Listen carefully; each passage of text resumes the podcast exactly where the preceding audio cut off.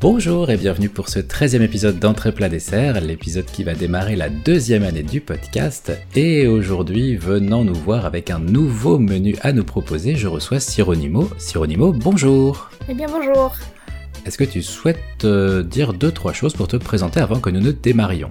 Euh, ben, je m'appelle Sironimo, en fait c'est mon nom sur tous les réseaux sociaux et sur internet, donc on peut me trouver facilement avec ce nom-là, que j'ai depuis très longtemps d'ailleurs. Euh, sur euh, Twitter, Instagram, euh, tout ce qu'il faut.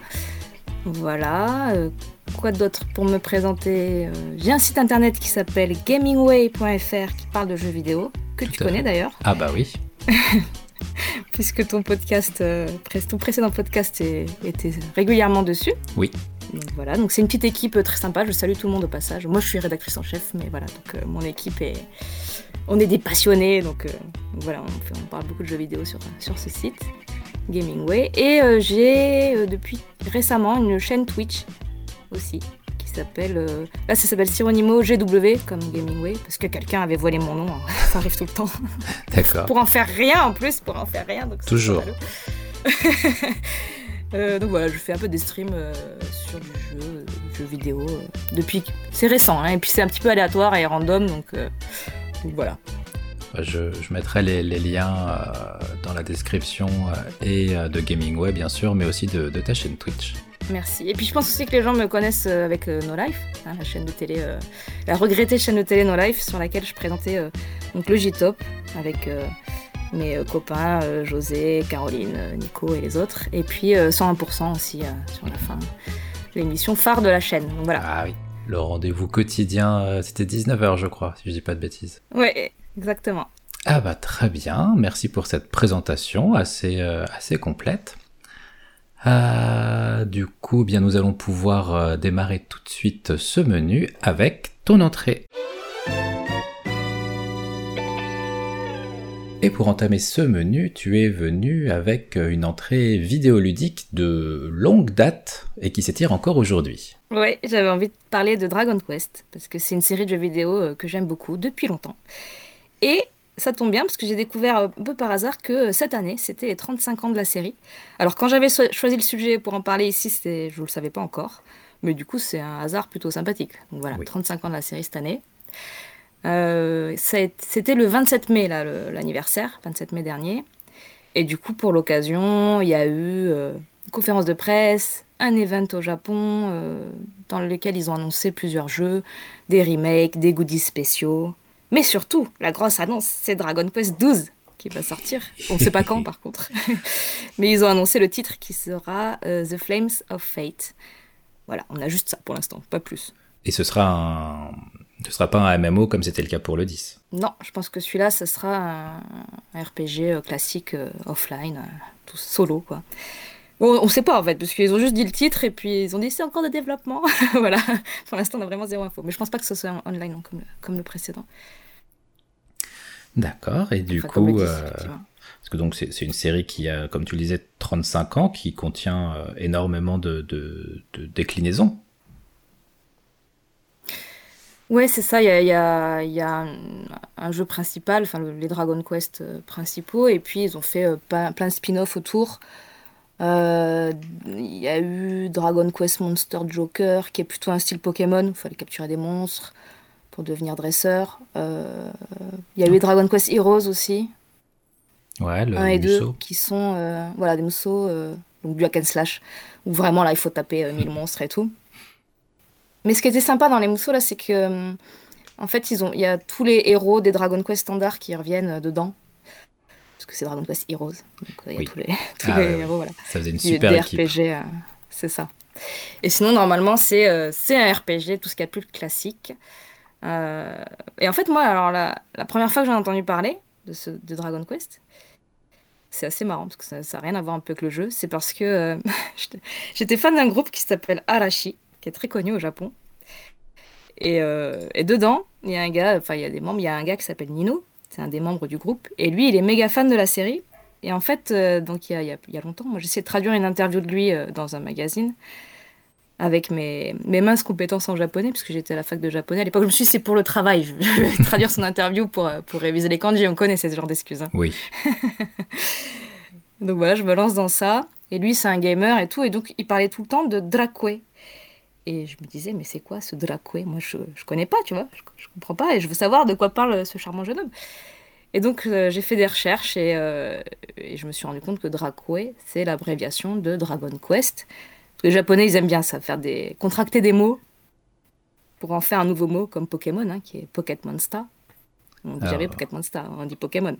Ah, bah, on, a, on a eu de la chance de, que Final Fantasy s'appelle pas Fifi. Hein. c'est ça, Fifi. Ça serait... Ouais, ce serait original. Donc voilà, donc Dracoué, c'était Dragon Quest. Et, euh, et j'en avais jamais entendu parler, mais c'est normal parce que c'était sorti qu'au Japon à l'époque. Bon, voilà, en France, c'est arrivé euh, vachement plus tard en fait. On les a eu, euh, on les a eu tardivement les Dragon Quest. Ouais. En fait, comme tu dis, comme tu parlais de Final Fantasy, c'est aussi Final Fantasy, c'est aussi une, donc un jeu vidéo de Square Enix, pareil, les deux. Hein. Et Final Fantasy, on c'est assez connu chez nous, on les a eu assez rapidement. Alors que Dragon Quest, euh, pas du tout en fait. C'est arrivé. Euh... C'est avec le 8 sur PS. Enfin, moi en tout cas, le premier souvenir que j'en ai en portage euh, européen, c'est le 8 sur PS2, mais il y a peut-être eu d'autres portages avant. Alors je pense pas, parce que moi aussi c'est le 8 euh, en 2006 sur PS2, l'Odyssée du Ramodi, c'est le premier auquel j'ai joué. Et c'est le premier qui est sorti euh, vraiment sous-titré en français, euh, voilà, pas en, ex, pas en import ou quoi que ce soit. Le, le, vrai Dragon Quest français, il était là. Donc le 8, ouais. 2006, donc. C'était le premier. Ok. Et, euh, et, en fait, ce qui est marrant aussi, c'est que bah, Nino, il en parlait dans son interview, du coup, que je lisais dans ce magazine, c'est qu'au Japon, en fait, les gens sont tellement fans de la série que, que quand ça sortait, les gens, ils n'allaient pas bosser ou ils n'allaient pas à l'école. Quand ça, ça crée des gros problèmes. Et donc, ils ont imposé que les Dragon Quest sortent toujours un week-end. Voilà, ça c'est imposé maintenant, c'est ah obligatoire. Et même Nino, là, il disait euh, Ouais, j'essaie d'avoir un jour off pour y jouer et tout. Alors que le mec, il est chanteur, acteur, modèle, il, est, il a jamais de congé normalement, c'est impossible, tu vois. Puis bon, le coup de je suis un peu malade, je viens pas aujourd'hui, ça, ça marche pas tout le temps. Quoi. Ouais, quand tout le monde sait que c'est le plus, c'est quand même un événement voilà. quand il y a un Dragon Quest qui sort au Japon. Euh... Et je crois que les jeux vidéo, il me semble ça sort les jeudis au Japon, et là ils ont dit euh, pour celui-là, c'est le week-end. Pas, pas, le droit de sortir en semaine. Ouais, juste pour ça, juste pour ça, ça me fait trop rire. Mais tu, euh... tu parlais tout à l'heure de, de, Final Fantasy. En fait, on a l'impression que euh, nous, en, en, Europe, on a été plus bercés, donc avec Final Fantasy, surtout avec l'essor du 7 quand il est arrivé sur euh, PS1, et que derrière, ça a été très, ouais. très, comment dire, ça a vraiment commencé à monter en Europe. Alors que le Dragon Quest, en fait, en Europe, on a, certes, il y a eu le 8, mais euh, c'est pas si connu que ça, je trouve. Et je trouve que c'est un phénomène qui est presque un petit peu inversé par rapport au, au, au Japon, où pour le coup, là, on a vraiment l'impression, quand on regarde les chiffres de vente, les Dragon Quest sont très souvent au-dessus des, des Final Fantasy. Oui, ouais, c'est vrai qu'en France, on est, c'est timide les ventes en fait. Voilà, là un peu moins maintenant, mais au départ, c'était, c'est assez timide. Mais ça marche quand même mieux qu'aux États-Unis, parce que c'était aussi sorti aux États-Unis. Je crois que le nom c'était Dragon Warrior, un truc ouais, comme ça. Ouais, c'est ça. Euh, il me semble. Hein. Mais ouais, y, a, moins de succès là-bas. Et quand même en Europe, ça prend mieux quoi. Mais ça met plus de temps. C'est vrai que par rapport au Japon, où c'est la folie, euh, c'est pas du tout pareil. Mais nous, on a commencé Final Fantasy. Mais je me souviens à l'époque du 7, quand il est sorti, le Final Fantasy 7 aussi. Euh, moi, j'avais lu des articles de presse jeux vidéo qui disaient euh, qu'est-ce que c'est que ce truc? Parce que, les RPG comme ça, on connaît pas forcément très bien. Et y avait, ils étaient là, il y a des monstres, en fait, c'est des maisons. Qu'est-ce que c'est? Ça, me fait beaucoup rire aussi. Comme quoi, on a vraiment évolué avec le temps, forcément. Ah bah c'est t'as as eu deux je trouve il y a eu des évolutions euh, dans le sens où euh, Dragon Quest malgré tout reste un, un RPG somme toute assez classique euh, dans ses mécaniques de jeu principales qui, qui par, enfin, si on compare par exemple à un Final Fantasy où depuis le 10 on va dire qui se cherche un petit peu en tentant des trucs à droite à gauche Dragon Quest garde euh, beaucoup de, de, de, de, ce cahier des charges des RPG traditionnels euh, qu'on a connus sur les, les consoles 8 et 16 bits. C'est ça, c'est vraiment euh, hyper classique. Il me semble c'est du tour par tour. Enfin, maintenant, il faut peut-être un petit peu plus RP, action RPG, mais enfin, c'est ça, il y, y, a toujours les mêmes constantes. Et il y a d'ailleurs, c'est ça aussi qui fait que j'aime la série, c'est que ben il y a toujours le même bestiaire. Comme la... En plus, c'est un bestiaire rigolo à la Pokémon. C'est oui. les monstres, ils ont des noms pas possibles avec des têtes. Il y a un livre avec des une langue ou je sais pas quoi. c'est très rigolo. Il y a les thèmes musicaux qui sont toujours les mêmes aussi. Ouais. Il y a les sons qui reviennent. Euh... Alors bon, les, les, héros changent, l'histoire aussi. Mais quand même, eh, bon, on ressent que c'est toujours le même univers. Euh, les musiques, hein, ça te parle toi, les musiques, je pense. la musique d'intro de Koichi Sugiyama, c'est fabuleux cette musique. Ah Chaque fois qu'on l'entend, euh, voilà. Moi, je suis plongée dans le monde Dragon Quest, c'est comme s'il y a une porte qui s'ouvre et paf, t'es dans l'aventure, quoi. Voilà. Ça, c'est le, le thème, il est, il est mythique et en plus, vraiment, ils l'ont gardé. Ils l'ont, enfin, il y a eu quelques petites variations, euh, surtout sur le 9, si je dis pas de bêtises. Mais sinon, c'est, le, enfin, le, le thème reste le même depuis le premier Dragon Quest, quoi. Ça n'a pas bougé. Oui, c'est ça, ouais. C'est ça. Et du coup, dès que dès qu'on l'entend, moi, j'ai envie de jouer. Enfin, c'est c'est typique. Et puis, évidemment, il y a les, les graphismes d'Akira Toriyama, enfin, le caractère design surtout. Ouais. Et ça, ça parle, ça, ça parle aux fans de Dragon Ball, là, ça. Ah bah oui. Je sais que tous les, tous les gars, ils sont à fond, mais c'est Toriyama qui fait les personnages. Et ça se voit, enfin, tous ces persos sont censés être différents, mais ils se ressemblent vraiment Ah non, beaucoup. c'est- on reconnaît tout de suite. C'est comme pour Chrono Trigger, quoi. Tu regardes un petit peu Chrono Trigger, tu tilles tout de suite que c'est lui qui est au Cara Design. Ça, ça me fait beaucoup rire. Il y a toujours euh, le marchand bedonnant, la sorcière un peu sexy, euh, le, le guerrier avec ses cheveux en pique, euh, son bandeau et son épée. Enfin, c'est. On n'est pas trop dépaysé. Et puis, euh, le truc euh, très, très, très important pour moi, c'est les slimes. C'est les glands. Ah oui. Voilà, eux, on les voit tout le temps aussi. C'est la mascotte, en fait, du jeu. Et, et je sais pas pourquoi, mais moi, je suis hyper fan de slime. C'est-à-dire que dès qu'il y a des goodies en forme de slime, j'ai envie de les acheter. Ça me, c'est. C'est ça, c'est tout bête comme forme. Enfin, c'est une goutte d'eau avec des ça. yeux. euh, c'est le truc le plus basique qui soit. Et je sais pas pourquoi ça marche comme ça. Enfin, moi, ça, ça me rend zinzin. C'est, un peu euh, la, la- comment dire, la déclinaison de, des barbes à papa, les, les personnages, mais en plus petit. Un petit peu, ouais. Et puis il y a plein de couleurs. Il y a le, le- il y a le roi slime, puis après il y a le, il y a le métal ah slime. oui, celui qui rapporte le plus d'XP. Enfin, gluant. En français, c'est gluant. Moi, je dis slime euh, à la japonaise et tout, mais c'est des gluants. Et j'ai- j'aime beaucoup ces, ces personnages-là. Alors que, tu vois, pour Final Fantasy, c'est des chocobos, c'est plus mignon et tout, mais non, moi, je préfère le slime, tu vois, qui Ah, ressemble à rien. Et en fait, euh, ce qui est rigolo aussi, c'est que euh, au Japon, à Tokyo, à Akihabara, il y a un Lawson, je sais pas si tu sais, un Oui. combini, Oui, oui. Superette, euh, Superette 24-24, qui est intégralement Dragon Quest. Ouais, qui a eu, pas que la sortie du Mandarake, je crois. Qui est, alors, il me semble, ouais, qui est- je sais plus exactement où il est, parce que je suis tombée dessus, moi, je savais que ça existait ce magasin, mais quand je suis tombée dessus un peu par hasard, je l'ai vu du. J'étais dans le bâtiment en face, qui est peut-être un truc Sega ou je sais plus.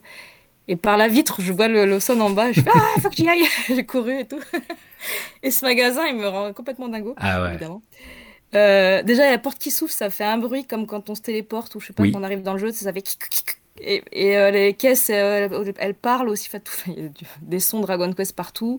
Il y a des boîtes de biscuits en forme de slime, enfin tout est. La photocopieuse, ils ont une photocopieuse et une, un, un, un- un distributeur de, de billets euh, qui est complètement, qui sont complètement euh, Dragon Quest avec l'autocollant dessus. Ah oui, c'est vrai. C'est- ça ça- tout magasin, c'est tout petit, hein, mais le magasin ouais. est rempli de trucs.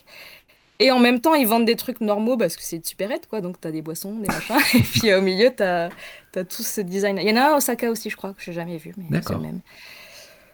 Voilà, donc ça, c'est Ça, ça montre quand même l'impact de, de la licence Dragon Quest au Japon.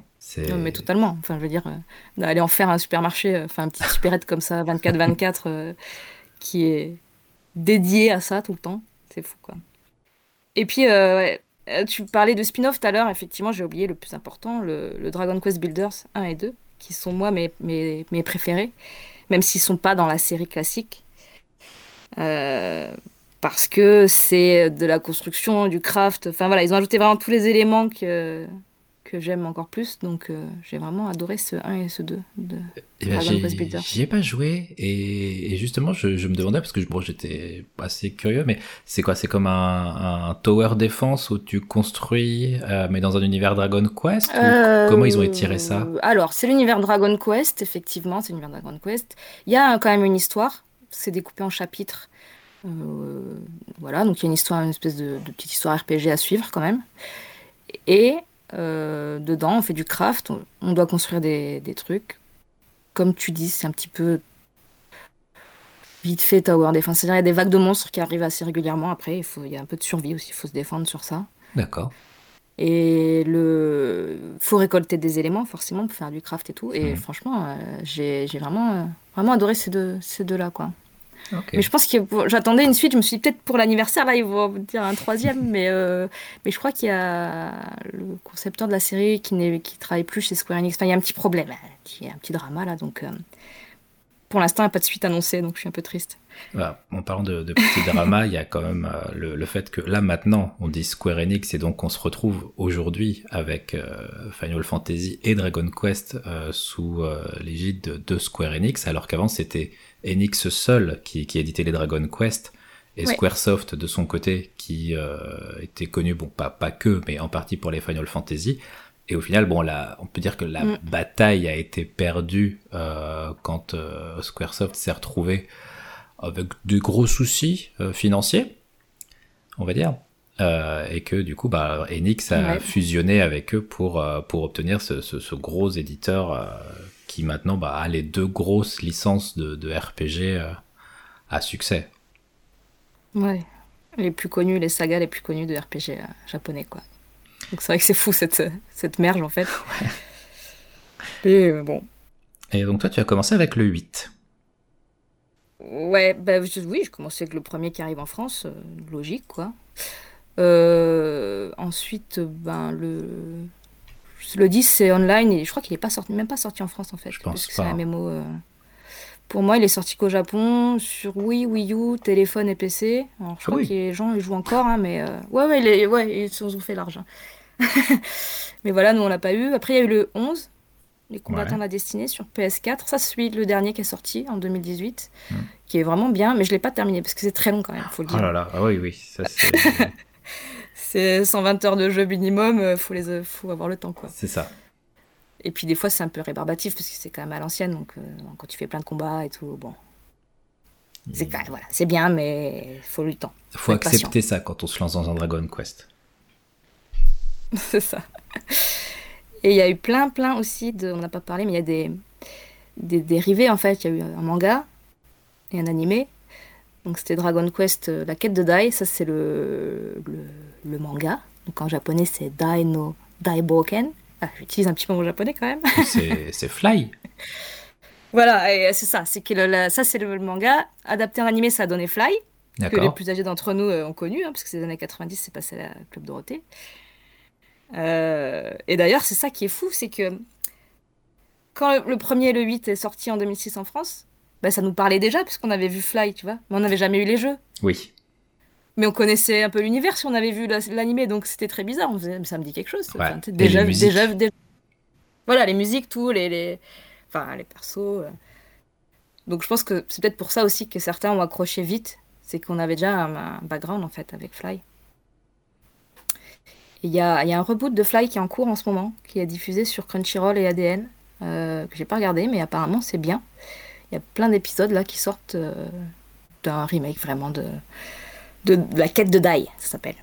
il, faut, il faut que je me lance dedans, parce que vu comment j'étais fan euh, de, de l'anime Fly euh, et euh, mm. entre, autres des jeux Dragon Quest, puis surtout que la, diffusion française de, de, de l'anime, en fait, elle s'était arrêtée en cours de route, en plein milieu d'un arc narratif, et on n'a jamais eu la suite, c'était hyper frustrant, et là de savoir qu'on a enfin la suite.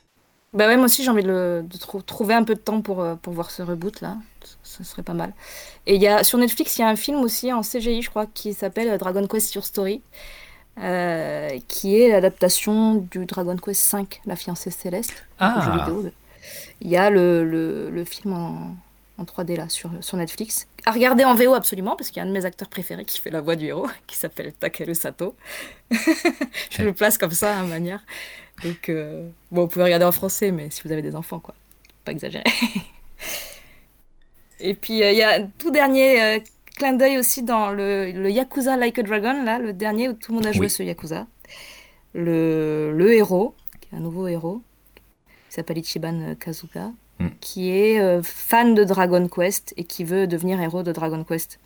Donc ça me fait bien rire ce genre de clin d'œil. D'ailleurs, ces gars, ils ont demandé l'autorisation à Square Enix de, de, pouvoir parler de ça. Enfin, une petite interaction comme ça entre les gros jeux, c'est trop bien. Ça, ça fait plaisir. Ouais. J'adore. Euh, tu, tu, tu, as joué, enfin, au, pour, dans tous les Dragon Quest auxquels tu as joué, est-ce qu'il y en a un qui pour toi ressort plus que les autres? Bah, moi, comme je disais, c'est les builders. ça. C'est pas, ah, pas les, les, principaux, c'est les, les spin-offs, en fait, les Dragon Quest Builders, qui m'ont qui m'ont vraiment plus accroché. Mais il y a quand même une histoire et tout, hein. c'est pas juste euh, tu construis des trucs. Enfin, il y a aussi un mode libre où tu peux faire des constructions, mais ça, bon, qui fait ça? Et euh, je pense que c'est cela, parce que ça réunit vraiment euh, tout ce que j'aime le, le, bestiaire, l'univers, la musique, plus la construction, le craft, l'exploration. Là, on a tout. Et c'est action RPG. Donc les combats sont rapides aussi. Voilà, pour moi, c'est le mieux. Et il ah, peut se finir en, pas trop d'heures, enfin peut-être 30 heures, tu vois. Il a un côté action RPG aussi. Ouais, ouais, bah, ouais, comme tu dois taper des monstres, mais que c'est pas au tour par tour, c'est vraiment genre, euh, voilà, en, action, quoi. Euh. Ok. Et ah, puis les deux sont sortis sur euh, la Switch, encore, là, donc... Ouais, ouais, ouais, récemment, ils sont sortis sur la Switch, les deux. Et sur d'autres consoles, enfin, ils sont sur PS4, moi j'ai le sur PS4. Voilà. Ok, parce que là, c'est pour... Enfin, bizarrement, tu vois, moi, c'était plus... Alors, les, les, les Dragon Quest Build. C'est Build ou Builder euh, Builders. Builders. Euh, bah, curieusement, j'y ai pas encore touché alors que c'est un univers qui, qui m'intéresse. Mais c'est moi, je suis plus dans les dans les les remakes, enfin les euh, non, c'est des remasters, on va plutôt dire remasters. Faut, faut faire attention. Euh, des, des anciens qu'ils ont fait sur les, qu'ils ont ressorti sur DS. Des vieux, ouais. Euh, sur DS ou 3DS, il y a eu des remakes là, ouais. Ouais, ouais, ouais. Pour le coup, euh, et j'ai bizarrement plus accroché, euh, surtout le 4 et 5. Donc, c'est mhm. l'épopée des élus et donc la fiancée céleste, donc qui a inspiré l'animé. enfin, pas l'animé, mais le, enfin le, le, film, d'animation. que les récents et notamment le, le 11 ou par, par voilà, le 11, je trouve qu'il y a un moment, il, s'est étiré, alors que c'est hyper attachant, les histoires sont hyper intéressantes, mais au, bout de, au bout de 80 heures, t'es là, bon, euh, j'aimerais que ça avance un petit peu. Euh, ouais, ouais, j'avoue qu'il y a toujours un moment un peu creux où c'est le, le, moment où tu peux lâcher et après c'est difficile de s'y remettre, c'est un peu le problème de souvent les RPG. Mais du coup, Builder serait la solution pour ça. Bah, Builder c'est bien parce que c'est court et c'est un peu différent, c'est un peu frais, quoi, ça, ça change un peu du, du style classique. Mais je comprends aussi qu'on puisse aimer les anciens, justement, en, remasterisé, c'est ça. Enfin, ils vont en sortir là, je crois qu'ils ont annoncé ça pour les 35 ans, mais sur euh, téléphone portable par contre. Alors qu'on voulait sur Switch, tu vois, ou quoi, mais non. Bah... non. je, je sais pas, je suis pas, je, pense que je suis pas RPG sur euh, sur téléphone, j'aurais du mal. Ouais, moi non plus, c'est pas mon, c'est très japonais ça aussi, hein. voilà. Oui. je joue beaucoup sur leur téléphone dans, dans le train, donc. Euh, voilà. Et pourtant, ça reste malgré tout. Euh, enfin, si, si, jamais vous, n'avez jamais joué à un Dragon Quest, euh, bah, je pense, c'est toi qui vas savoir, mais les builders peuvent être une bonne porte d'entrée pour l'univers du jeu, enfin de la licence. Ouais, totalement, ouais. Oui, c'est ça. Puis tout le monde n'a pas forcément envie de se lancer dans un RPG classique avec une très longue histoire, beaucoup de dialogues et, et tout quoi. Même si les histoires sont très bien, hein. franchement, c'est hyper bien écrit ah oui, oui, non, après, bien sûr. Il y a des clichés, il, y a, il y, a, plein de petits clichés de, de gags euh, qui peuvent euh, souffrir du portage, on va dire. Euh, quelques gimmicks qui sont un petit peu datés, je trouve, mais malgré tout, dans la, y il y a une poésie dans les Dragon Quest, une espèce de, c'est un côté un petit peu enfantin qui, qui, qui demeure au fil des, des, des, épisodes. Ouais, puis il y a de l'humour aussi souvent, donc ça c'est pas mal. Ouais. Il y a, y a plein de petites choses. Euh... c'est vrai que les histoires sont denses et qu'il y a beaucoup de trucs. Je crois qu'il y a des fois des pirates, il y a plein de choses de différentes quoi. Il n'y a pas souvent des dragons. Enfin, il y en a, mais ça s'appelle Dragon Quest. Peut-être que ça parle que de dragons. Il faut pas croire que ça va parler que de dragons, en fait, pas trop. Il y, a, y a des quêtes. Il n'y a pas beaucoup de dragons, mais il y a des quêtes. Ouais, ouais non, mais je veux dire, on va penser peut-être que c'est tout euh, centré sur ça, mais c'est piégeux. Et pour finir, parce que justement, tu disais un des, euh, un des entre guillemets défauts. Après, c'est une question de point de vue, mais de, des Dragon Quest, c'est leur longueur. Euh, les, builders, ils peuvent se terminer assez, entre guillemets, rapidement. Oui, c'est ça, je pense qu'en 30-40 heures, euh, on peut les finir. 30, ouais. Même peut-être moins, moi je prends mon temps, mais peut-être en 20 heures c'est faisable, je sais pas. C'est beaucoup plus court. Après, évidemment, on peut jouer plus longtemps, surtout qu'il y a une, il y a, comme je disais, il y a un truc ouvert pour faire des constructions euh, free, quoi. Enfin, une île, par exemple, il y a une île où tu peux construire ce que tu veux dessus après, ou quand tu as débloqué tout. Tu peux tu peux largement faire plus d'heures, mais l'histoire principale, ouais, c'est peut-être une trentaine. Ok, oui, c'est déjà plus abordable. En tout cas, on va pas mettre six mois. En plus, comme c'est découpé en chapitres, tu peux faire un chapitre. C'est des longs chapitres, mais il y en a peut-être, euh, je sais plus, 4-5, je crois, par histoire. Tu fais un premier chapitre, hop, une fois que tu as fini, tu fais un autre. Chaque fois, c'est des histoires différentes. C'est ça. C'est dans le même univers, mais c'est vraiment découpé. Ou c'est des îles, ou c'est des chapitres comme ça, qui font que euh, tu, fais, tu fais pas la même euh, partie, quoi. D'accord, ouais, ça peut... je pense que je me laisserai tenter. Ah, mais oui, carrément. Après, vous, vous, verrez notamment, bah, juste pour revenir rapidement sur, les musiques, elles sont très, euh, comment dire, fait, elles sont composées, en, elles sont pensées de manière orchestrale par euh, Koichi Sugiyama, qui est, qui est un très bon compositeur, qui n'est, si je puis me permettre, pas une bonne personne pour autant. Euh, mais ça, c'est un autre débat. Ah, je pas creusé, euh, pas creusé ça. C'est voilà, c'est pas quelqu'un avec qui tu as envie de parler politique. il vaut mieux pas. Euh, mais au niveau des compositions, il fait quand même des choses assez intéressantes et euh, même si il y a un côté parfois où, par exemple, si tu fais un blind test en disant euh, je veux pas que le nom de la licence, je veux savoir de quel opus il s'agit. Si tu mets du Dragon Quest, tu vas vraiment piéger les gens. Parce que pour faire la différence entre ah euh, c'est du 4, c'est du 6, c'est du 8, le 9 non, mais euh, voilà, il y a, y a, des thèmes qui reviennent de manière tellement euh, proche, même s'ils sont un petit peu modifiés, que c'est très très très dur de, de, de, différencier les OST des différents jeux. Ouais, ouais. Puis il y avait, euh, mais c'est vrai que c'est, comme tu dis, c'est construit de manière orchestrale, même si après, des fois, il y en a qui ont été en, je sais pas, 8 bits, je suis peut-être une bêtise, mais des fois, quand ils font des remasters, justement, ils mettent la musique euh, jouée par un orchestre et tout, et ça change, ça change toute la dimension du, du jeu, quoi. Bah, des fois, tu as un peu la, t'as, as le choix alors, soit, euh, je sais pas si, sur les récents ça le fait, où tu avais le choix des deux styles musicaux, ou euh, et même il y avait un problème de portage, où genre la version européenne, on avait la version un peu euh, compressée, alors que le jeu japonais initial, il avait la version euh, orchestrale des musiques. et ça a été corrigé notamment avec Dragon Quest 11 quand ils ont sorti la deuxième version, Dragon Quest 11S. Je dis pas de bêtises, j'ai un doute. Oui, j'allais. Ouais, c'est vrai qu'ils ont fait ça. Mm, mm, mm. Non, non, ça me semble. Donc si, voilà, si vous avez le, choix, euh, tentez plutôt cette version-là pour avoir les musiques dans leur forme la plus originale. Euh, mais euh, sinon, non, faut, faut, que je me penche. J'ai même pas écouté les, les OST des, des, builders, ça, ça me ressemble pas. Alors qu'il doit y avoir des, variations peut-être ou des. Il y a des petites variations, mais c'est vrai qu'on retrouve les thèmes, hein, donc on n'est pas trop. ça change pas beaucoup. En tout cas, si, si jamais l'univers de Dragon Quest vous intéresse ou si vous voulez vous plonger dedans, il y a vraiment le choix, quelle que soit votre euh, méthode d'accès euh, au jeu en lui-même, puisque même là, il y a déjà donc, des versions, comme tu disais, sur euh, téléphone. Euh, Aussi, ouais. Après, elles sont peut-être sorties qu'au Japon, hein, je sais pas. Mais... Oh, faudrait, faudrait... Mais oui, oui. Faudrait que je regarde ça. Mais sinon, en tout cas, sur la Switch, bon, vous aurez les builders sans problème et le 11. Qui est aussi sur PS4. Ouais, sorti une version Ultimate en plus, je crois. PS4. Il y a, après, il y a les Dragon Quest Monster Joker, si on est plus un peu style Pokémon.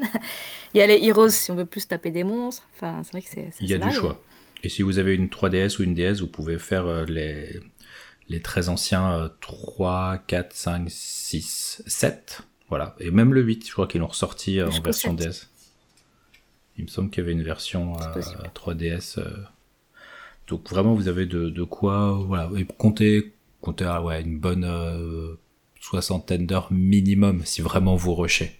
Euh, Est-ce que tu as des choses que tu souhaitais rajouter sur euh, l'univers Dragon Quest, euh, cette licence ou autre? Bah écoute, là je pense que j'ai fait le tour. Hein. j'ai parlé de mon amour des slimes, j'ai parlé de tout ce qu'il faut.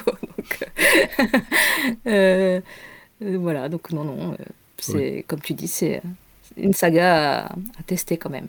Donc si, si vous allez du côté d'Akihabara, trouvez le Lawson spécial Dragon Quest, ça vaut le, le Lawson. Il y en a à Osaka, aussi, je sais pas où exactement, mais apparemment il y en a un autre. voilà. Un deuxième si jamais vous allez du côté d'Osaka. Et si vous trouvez des slimes, bah, vous pouvez euh, les envoyer à Sironimo, elle se fera un plaisir euh, de les adopter. Dans ma collection. je les prends. Euh, eh bien, très bien. C'était euh, une euh, très belle entrée, assez assez dense, hein, avec beaucoup de, enfin pour une licence qui remonte à 1986, 1986 qui n'est pas une année si lointaine, hein, rappelons-le, puisque je suis moi-même un produit depuis 1986, donc ce sont des jeux très jeunes, qu'on se le dise. Oui, bah oui bien sûr. Mais euh, du coup, c'est voilà, très fringant, et donc c'était une très belle année, un merveilleux millésime. Doublement la preuve. Et euh, sur ce, nous allons passer ou à un sacré plat.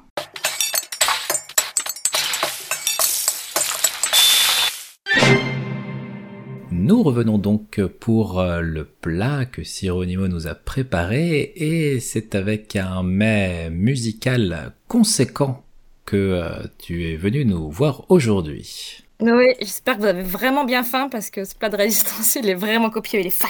il va, il va vous combler la pouffe. Genre, gros sac, quoi. J'avoue, hein, mon but secret, c'était je vous ai mis en confiance avec du jeu vidéo, tout ça, des choses qu'on connaît bien, et maintenant, bim Je vous sors de la zone de confort en enchaînant sur BTS. voilà. Ah. Mais euh, bon, je vais vraiment essayer de parler de ça de manière à vous intéresser au sujet, hein, et que ça soit, euh, même si je sais qu'il y en a plein qui vont me dire c'est pas mon délire, je comprends, mais je vais essayer de trouver le bon angle pour en parler, parce qu'il y a plein de choses à dire, vraiment. Alors nous t'écoutons pour euh, nous introduire, au cas où des personnes ne connaîtraient pas, l'univers large des BTS. Exactement. En plus, j'ai vraiment. J'essaie de faire un truc un peu chronologique, mais en fait, bon, je sens que toi, tu vas me poser des questions, que ça va partir dans tous les sens. Même moi, je pars déjà toute seule dans tous les sens, hein, je te rassure. Euh, mais je pense voilà, les gens sont un peu curieux. Genre pourquoi ce groupe euh, Qu'est-ce qu'ils ont plus que les autres Pourquoi ils sont si connus Pourquoi moi je m'y intéresse aussi Tu vois, alors je suis censée être une intellectuelle, bien sûr. je suis pas la seule. Donc euh, toutes ces questions-là, comme tu dis, je vais poser un peu les bases. Donc BTS, c'est un groupe de K-pop. C'est de la pop coréenne, donc j'espère que jusque-là, j'apprends rien à personne. On sait jamais, a peut-être des gens qui, oh. qui débarquent total. Hein. Pas de souci. ils sont sept garçons. Donc il y a RM, Jin, Suga, J-Hope, Jimin, V et Jungkook. Moi j'ai dit RM, mais c'est RM si on dit à l'anglaise. Ok. Voilà, ça c'est les sept, sept membres. Et ils ont commencé leur carrière en 2013. Et là, d'un coup, on se dit, bon, c'est pas tout récent déjà. 2013, c'est pas mal. Ouais. Bon, je trouve que c'est déjà c'est un bon début. Et du coup, on a fêté leur 8 ans de carrière, là, ces jours-ci. C'était le, le 12 juin dernier. Ok. Donc c'était tout récemment. Et comme quasi tous les ans, euh, ils ont fait un concert pour l'occasion. Enfin, deux concerts cette fois, ils ont fait, en fait. Euh, ce qui se passe, c'est que chaque année, donc, euh, quand c'est leur anniversaire qui approche, tout début juin, ça s'appelle Festa. Et il y a des événements, genre un compte à rebours, quoi. Donc il y a, pendant la douzaine de jours du, du mois de juin, il y a des petites surprises avant l'anniversaire. Donc ils sortent une chanson, enfin une chanson d'un des membres du groupe par exemple, ou un petit making-of, des photos, enfin il y a plein de petites euh, surprises pour patienter. Et le jour même, le 12 juin, euh, en général, il y a un concert tous les ans qui s'appelle le Muster, ça veut dire rassemblement. Hein. Et cette année aussi, on a eu deux énormes concerts qui étaient online parce que bon, il y a le Covid, oui. pas déconner. donc c'est des concerts qui sont payants. Et cette fois, ils étaient donc sans public dans le stade olympique de Séoul quand même. Et c'était donc en live stream, euh, en simultané partout dans le monde. Et cette année, c'était les conditions du live, donc c'était un vrai direct. Parce que l'année dernière, il y avait eu aussi des concerts pour remplacer leur tournée qui avait été annulée. Mais c'était un petit peu monté, c'était un petit peu scénarisé, il y avait des ajouts en 3D et tout. Là, non, là, c'était 100% direct. D'accord. Et donc, ils avaient mis des petits écrans dans le stade avec euh, des fans pour faire comme s'il y avait un public. Enfin, c'était bon. C'était une expérience, quoi. J'imagine un stade olympique, mais vide. Mais euh, avec eux qui chantent. Des écrans ça, doit faire bizarre, mais bon. Ça doit être très bizarre pour. Après, il y a des, il y a des, des applaudissements enregistrés et tout, mais enfin, c'est un délire, quoi. Bah, c'est quand même retransmis en direct. Voilà, donc après, euh, je reviens un peu sur leur début, parce que j'ai dit que j'allais essayer de faire ça un peu chronologiquement, mais bon.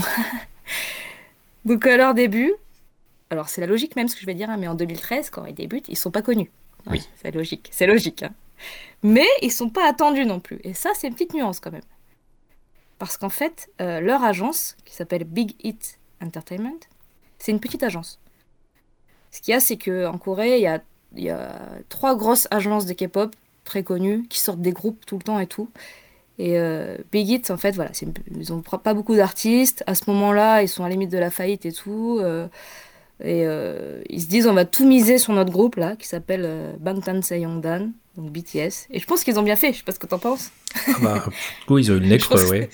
C'était une bonne idée. Vraiment, euh, non, vraiment la bonne idée du, du pas du siècle, mais de ces huit dernières années, on va dire. J'ai une petite question juste euh, rapidement. Euh, est-ce que est-ce que ça veut dire quelque chose BTS Alors BTS, c'est euh, ouais, c'est l'abréviation de Bangtan Seyongdan. Ah, d'accord. Qui veut dire ça, c'est leur concept du début. En fait, ça veut dire les Boy Scouts Bulletproof. Alors, j'avoue, c'est pas terrible. Ok. Mais c'est. Enfin, moi non plus, je suis pas hyper fan de ce, de ce nom. Euh, donc c'est le, mix de Bulletproof et de Boy Scout euh, parce que à l'origine, euh, leur concept c'était ils sont censés bloquer les préjugés et les attaques à la jeunesse. Ok. ils sont en, en, défense avec des gilets pare-balles. D'accord. Et leur logo à l'époque c'était un gilet pare-balles aussi. Et enfin voilà, c'est bon. C'est un truc de, quand ils se sont lancés. Maintenant, on dit tous BTS, on oublie un peu ce truc-là. On peut dire Bangtan Boy, mais bon. Et donc, euh, en 2013, euh, donc la K-pop en général à ce moment-là, euh, c'était déjà connu, hein. c'était déjà un style musical populaire. Il y avait déjà eu des concerts en France d'ailleurs, à cette époque-là, avec les groupes du moment. Donc c'était Shiny, Super Junior, Girl Generation, FX, DBSK, je ne sais pas si c'est les noms qui parlent à certains. Et ça a marché au taquet. Et en fait, l'année d'avant, en 2012, il y avait eu euh, le fameux Gangnam Style de Psy. Oui. Voilà, donc 2012, tout le monde avait, savait ce que c'était la K-pop, du, coup, avec ce truc-là. Donc c'était vraiment l'époque euh, un peu florissante de la K-pop. C'était un genre qui était donc connu dans le monde. Et c'est pas évident de se lancer finalement à ce moment-là. Et de proposer un truc nouveau, en fait, qui sort du lot. Oui. En 2013, euh, voilà. C'est un peu ce qu'ils ont essayé de faire. bon, comment dire euh, Je vais peut-être pas partir sur la K-pop en général, mais euh, c'est vrai que la plupart des gens, euh, il y a un truc qui circule tout le temps. Les gens pensent que c'est préformaté, c'est très marketing, c'est fait pour vendre, c'est des groupes fabriqués de toutes pièces. Alors c'est pas faux, hein, il y, y, a de ça aussi, je veux pas contredire ça. Mais déjà, ça n'empêche pas d'aimer. Oui. Voilà, on peut apprécier quelque chose qui est bien réalisé, pourquoi pas? Enfin, je sais pas, mais je veux dire un exemple qui va fâcher tout le monde, mais les films Marvel, et Avengers, c'est tout.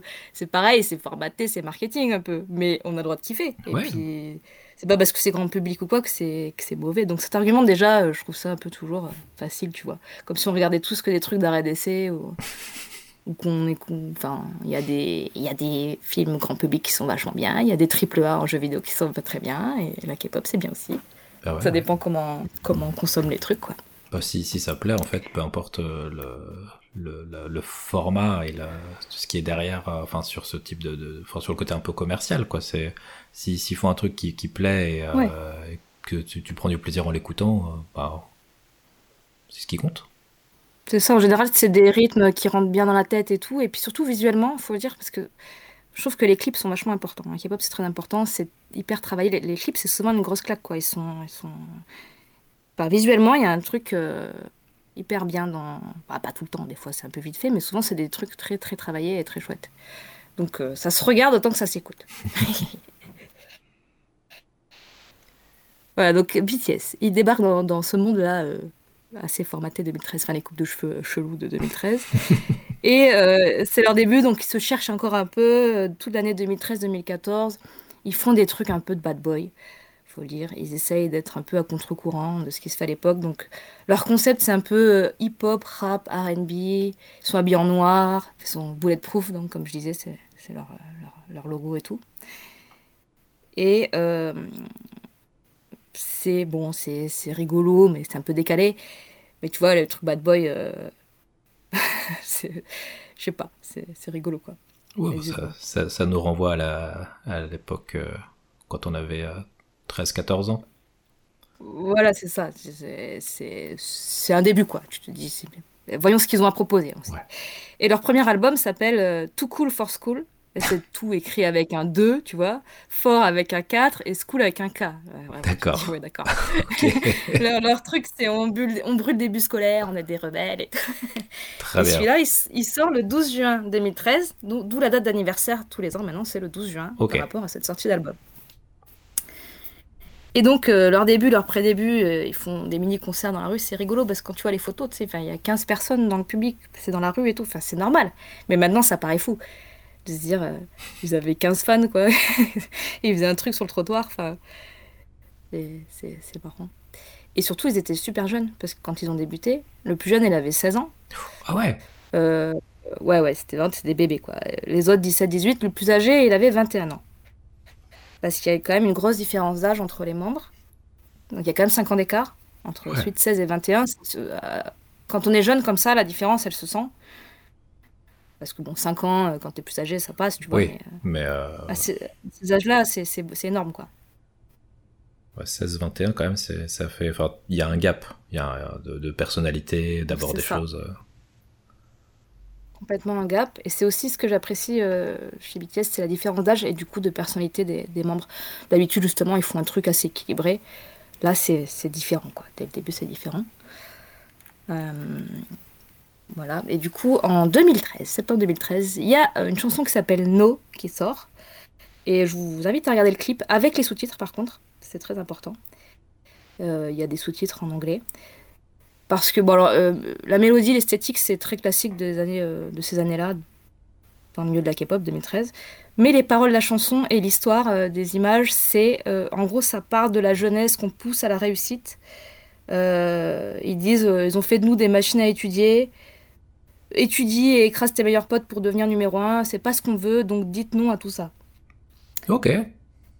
Et là, voilà, ils renversent des tables, des cols, tu vois, et puis ils se mettent à taper l'oppression, qui sont en fait des genres de CRS habillés en blanc. Et je me suis dit, oh Mais euh, qu'est-ce qui se passe? Enfin, Ils font les petits rebelles, mais en fait, non, il y a, y a, en fait, y a un message derrière. Enfin, ouais. c'est... Ok. Voilà, quoi. Et du coup, ils dénoncent notamment le principe des hangwon, qui sont euh, les écoles privées du soir, euh, tu sais, pour réussir les, les examens, le concours d'entrée à l'université en Corée. D'accord. Je sais pas si tu connais un petit peu ce système scolaire. Ah, voilà. Bah, C'est-à-dire qu'en Corée, c'est la, la course à la réussite. Pas en Corée. En Asie, beaucoup, mais en Corée, beaucoup, c'est la course à la réussite. Et du coup, euh, il y a des concours d'entrée pour les grosses universités. Et donc, euh, si tu veux être sûr d'y arriver, tes parents te payent des cours du soir et tu, tu fais que euh, étudier pour, que pour ça, quoi. Pour après avoir euh, éventuellement un bon métier. Et donc, viser les trois meilleures universités de Corée qui s'appellent euh, SKY, les, le- le- les abréviations. C'est les trois plus grosses universités. Donc, c'est SKY. euh, le premier, c'est Seoul National University. euh, le K pour Korean University. Et Y pour euh, Yonsei University. Les trois prestigieuses, quoi. ok. Et donc cette chanson, qui est à leur tout début, je trouve ça hyper couillu, de direct s'attaque à des schémas de la société coréenne comme ça, quoi. Ouais, faut, Et de- faut oser se lancer. Bah, après, ça permet aussi de marquer un petit peu euh, les esprits euh, pour se, se démarquer de, de, de, de- justement de cette grande euh, proposition qu'avait la, qu'a la K-pop. Donc je pense que c'est, ils ont bien joué le coup. Ouais, ouais, ouais, mais c'était aussi un peu risqué. Parce que normalement, justement, c'est des trucs un petit peu standards qui peuvent passer partout. Et là, je trouvais dénoncer déjà dans leur. Enfin, c'est pas leur première chanson, mais dans, les, dans la première année de, de vie du groupe, commencer des trucs comme ça. Non, c'est c'est bien. Je trouve ça, je trouve ça cool. Donc, et vous pouvez voir le clip, ça s'appelle No. euh, ça pose les bases. Et justement, je, je tiens absolument à dire que tous les clips de BTS et toutes leurs performances live à la télé, elles sont sur YouTube en légal, enfin c'est normal, c'est sur YouTube.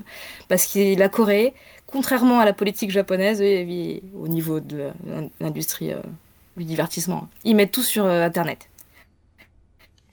C'est-à-dire que le Japon, tu sais, enfin même dans le milieu du jeu vidéo, on le sait, c'est assez fermé quand même. Quand tu Oui. vois Nintendo, euh, tu vois, qui sont là, le online, euh, bon, attendez, euh, il faut un code ami, enfin tu vois, c'est pas du tout ouvert sur ça.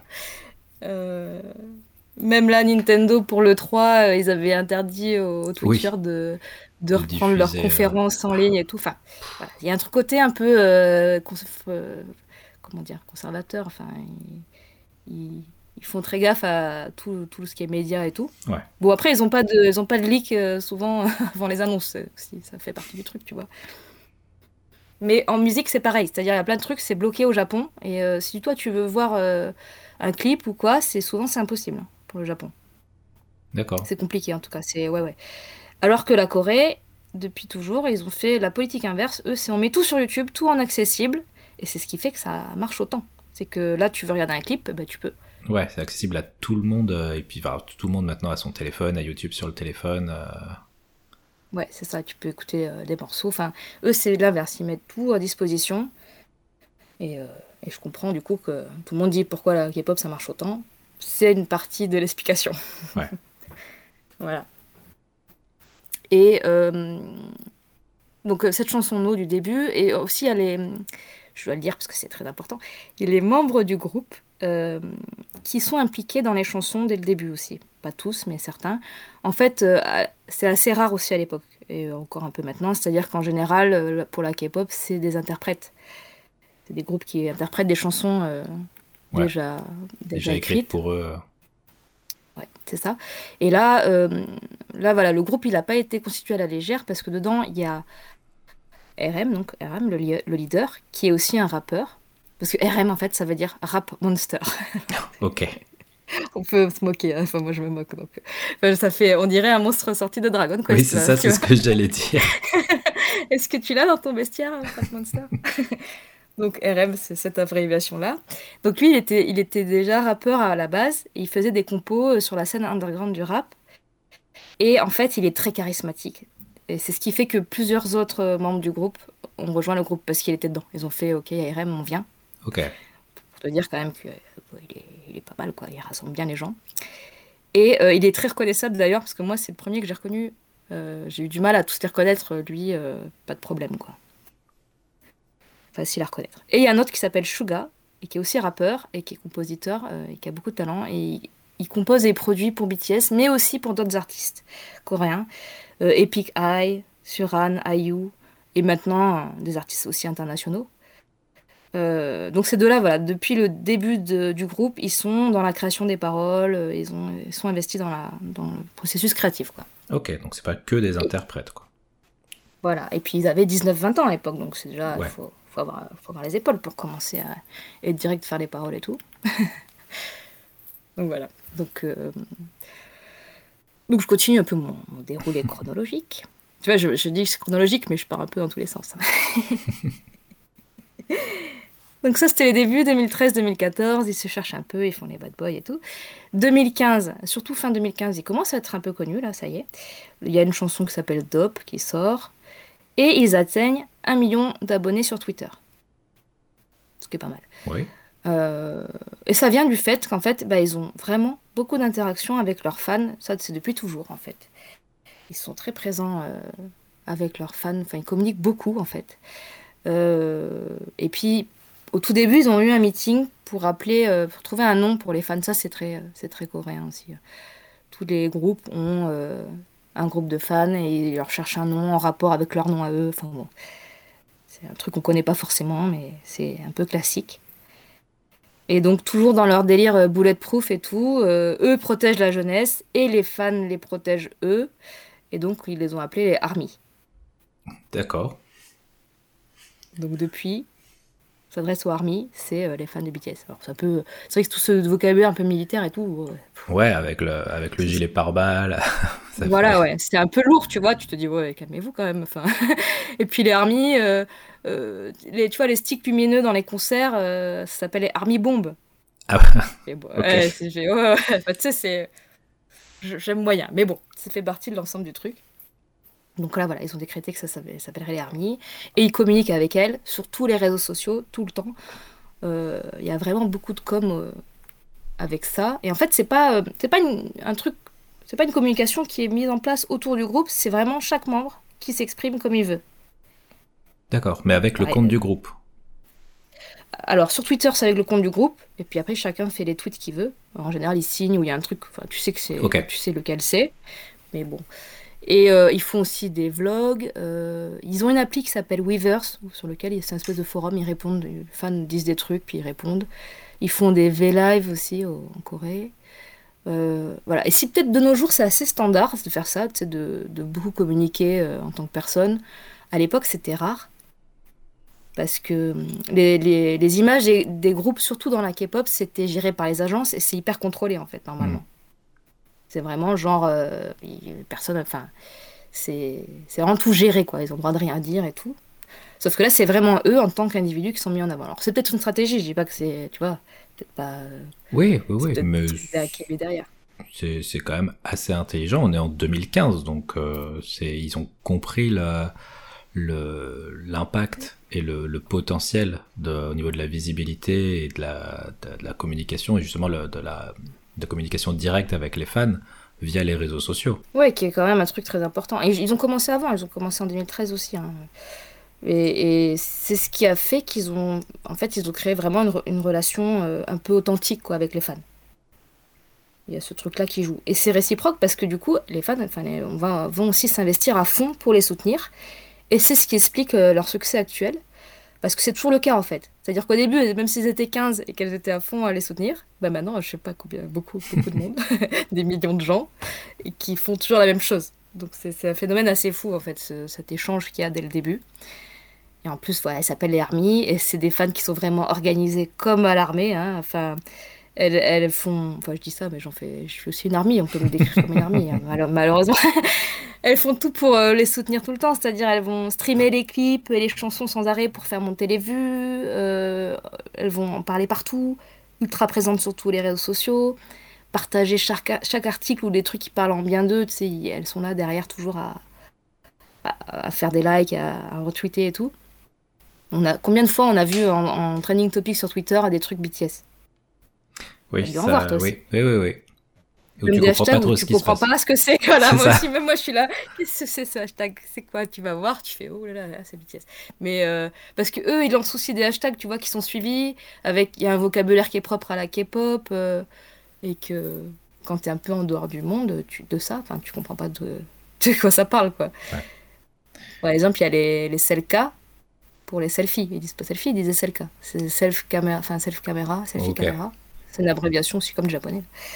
Il y a, voilà, plein, de euh, plein de vocabulaire comme ça, plein de, plein de trucs. Mais... elles sont à fond dans ça. Donc là, on est fin 2015. Est-ce que à, ce moment-là, les BTS ont déjà un impact international ou c'est encore très restreint sur, le, sur la Corée? 2015, si. 2015, ça commence parce qu'ils ont un million de fans et je pense que c'est c'est déjà, euh, c'est déjà dans le monde entier. Ouais, ouais. Et ça se, ça se poursuit en 2016. Parce que là, ils sont vraiment en 2016, ça y est, ils sont vraiment bien connus. Euh, ils atteignent 2 millions de followers sur Twitter, donc ça a doublé en un an. Et puis là, ça, c'est l'effet boule de neige, quoi, ça, ça enchaîne. Euh, 2016, ils gagnent euh, le prix de l'artiste de l'année au MAMA, qui est les Mnet Asian Music Awards. Bon, ça reste très Asie, mais, mais quand, même, c'est un truc dont, on parle partout. Euh, donc, donc, là, ça y est, c'est BTS, c'est un gros truc. Ils gagnent plein de prix. Et notamment, à chaque fois, ils gagnent le prix Top Media Artist pour les réseaux sociaux. C'est toujours eux.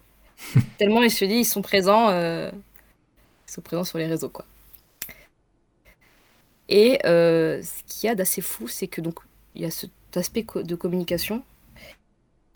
Et il y a la communication, elle va au-delà de ça parce que hum, il y a vraiment tout un truc, tout un univers qui se crée autour d'eux à ce moment-là, 2015-2016. Et alors, bon, c'est pas forcément eux spécifiquement, hein, c'est leur boîte de prod derrière, c'est Big Hit. En fait, le mec de Big Hit, s'appelle Hitman Pang. Lui, c'est un, c'est, euh, c'est un génie pour moi. Le mec, il est, crédité dans les clips. on le voit dans, assez souvent au début. En fait, euh, ce gars, il était à la JYP, qui est une autre grosse boîte de K. C'est une des trois grosses boîtes de K-pop connues. Il est parti. Et il a monté sa boîte qui s'appelle Big Hit. Et euh, le niveau de réflexion de ce mec, tout ce, qu'il a, mis en place, la communication et tout, je trouve ça ouf ce qu'il a fait. Parce que donc, comme je te dis, il mise tout sur son groupe. Donc BTS, il se dit allez, je lance, j'ai ma boîte, j'ai quasiment que eux comme groupe, je lance tout dessus. Personne n'y croyait, hein. tout le monde disait euh, que ça marcherait jamais. Hein. C'est ça qui est fou aussi. Et, euh, et ben, il a dit, je vais créer tout un univers, enfin il a dit, avec eux, il s'est dit, on va créer tout un univers très attractif et super artistique autour d'eux. Et j'ai un exemple très frappant, qui est l'exemple qui est... Euh, en fait, moi, c'est ce truc qui m'a fait kiffer, qui m'a fait tomber dedans, vraiment. Ok. C'est que pendant 4 ou 5 ans, dans tous leurs clips, il y avait une histoire fictive cachée dedans, où chaque membre euh, jouait un rôle en fait, et c'était vachement bien fait, c'était profond et c'était glauque même en fait. Je m'y attendais pas du tout, ça m'a, euh, enfin ça m'a touché en fait. Euh, ce fait que ce soit pas joyeux et qu'il y ait ce truc fictif. parce que tu vois, on a toujours une image BTS, les mecs lisses, mignons, joyeux, qui font vendre. Enfin, le côté boys band, quoi. Qui existe, hein. Mais en fait, il n'y a pas que ça. C'est pour ça que j'en parle autant aujourd'hui d'ailleurs. Ils ont fait ça dans, le, enfin, dans, dans leur clip pendant plusieurs années. Euh, il y avait une histoire entre guillemets secondaire, ou, alors c'est les clips en eux-mêmes, les uns après les autres, euh, racontaient une histoire, ou c'est quelque chose en fond? C'est une histoire secondaire. Ça commence en 2015. Donc il y a un clip qui s'appelle I Need You, que j'aime beaucoup cette chanson et le clip aussi. Et ils ont à ce moment-là, ils ont lancé ce qui s'appelle le BTS Universe.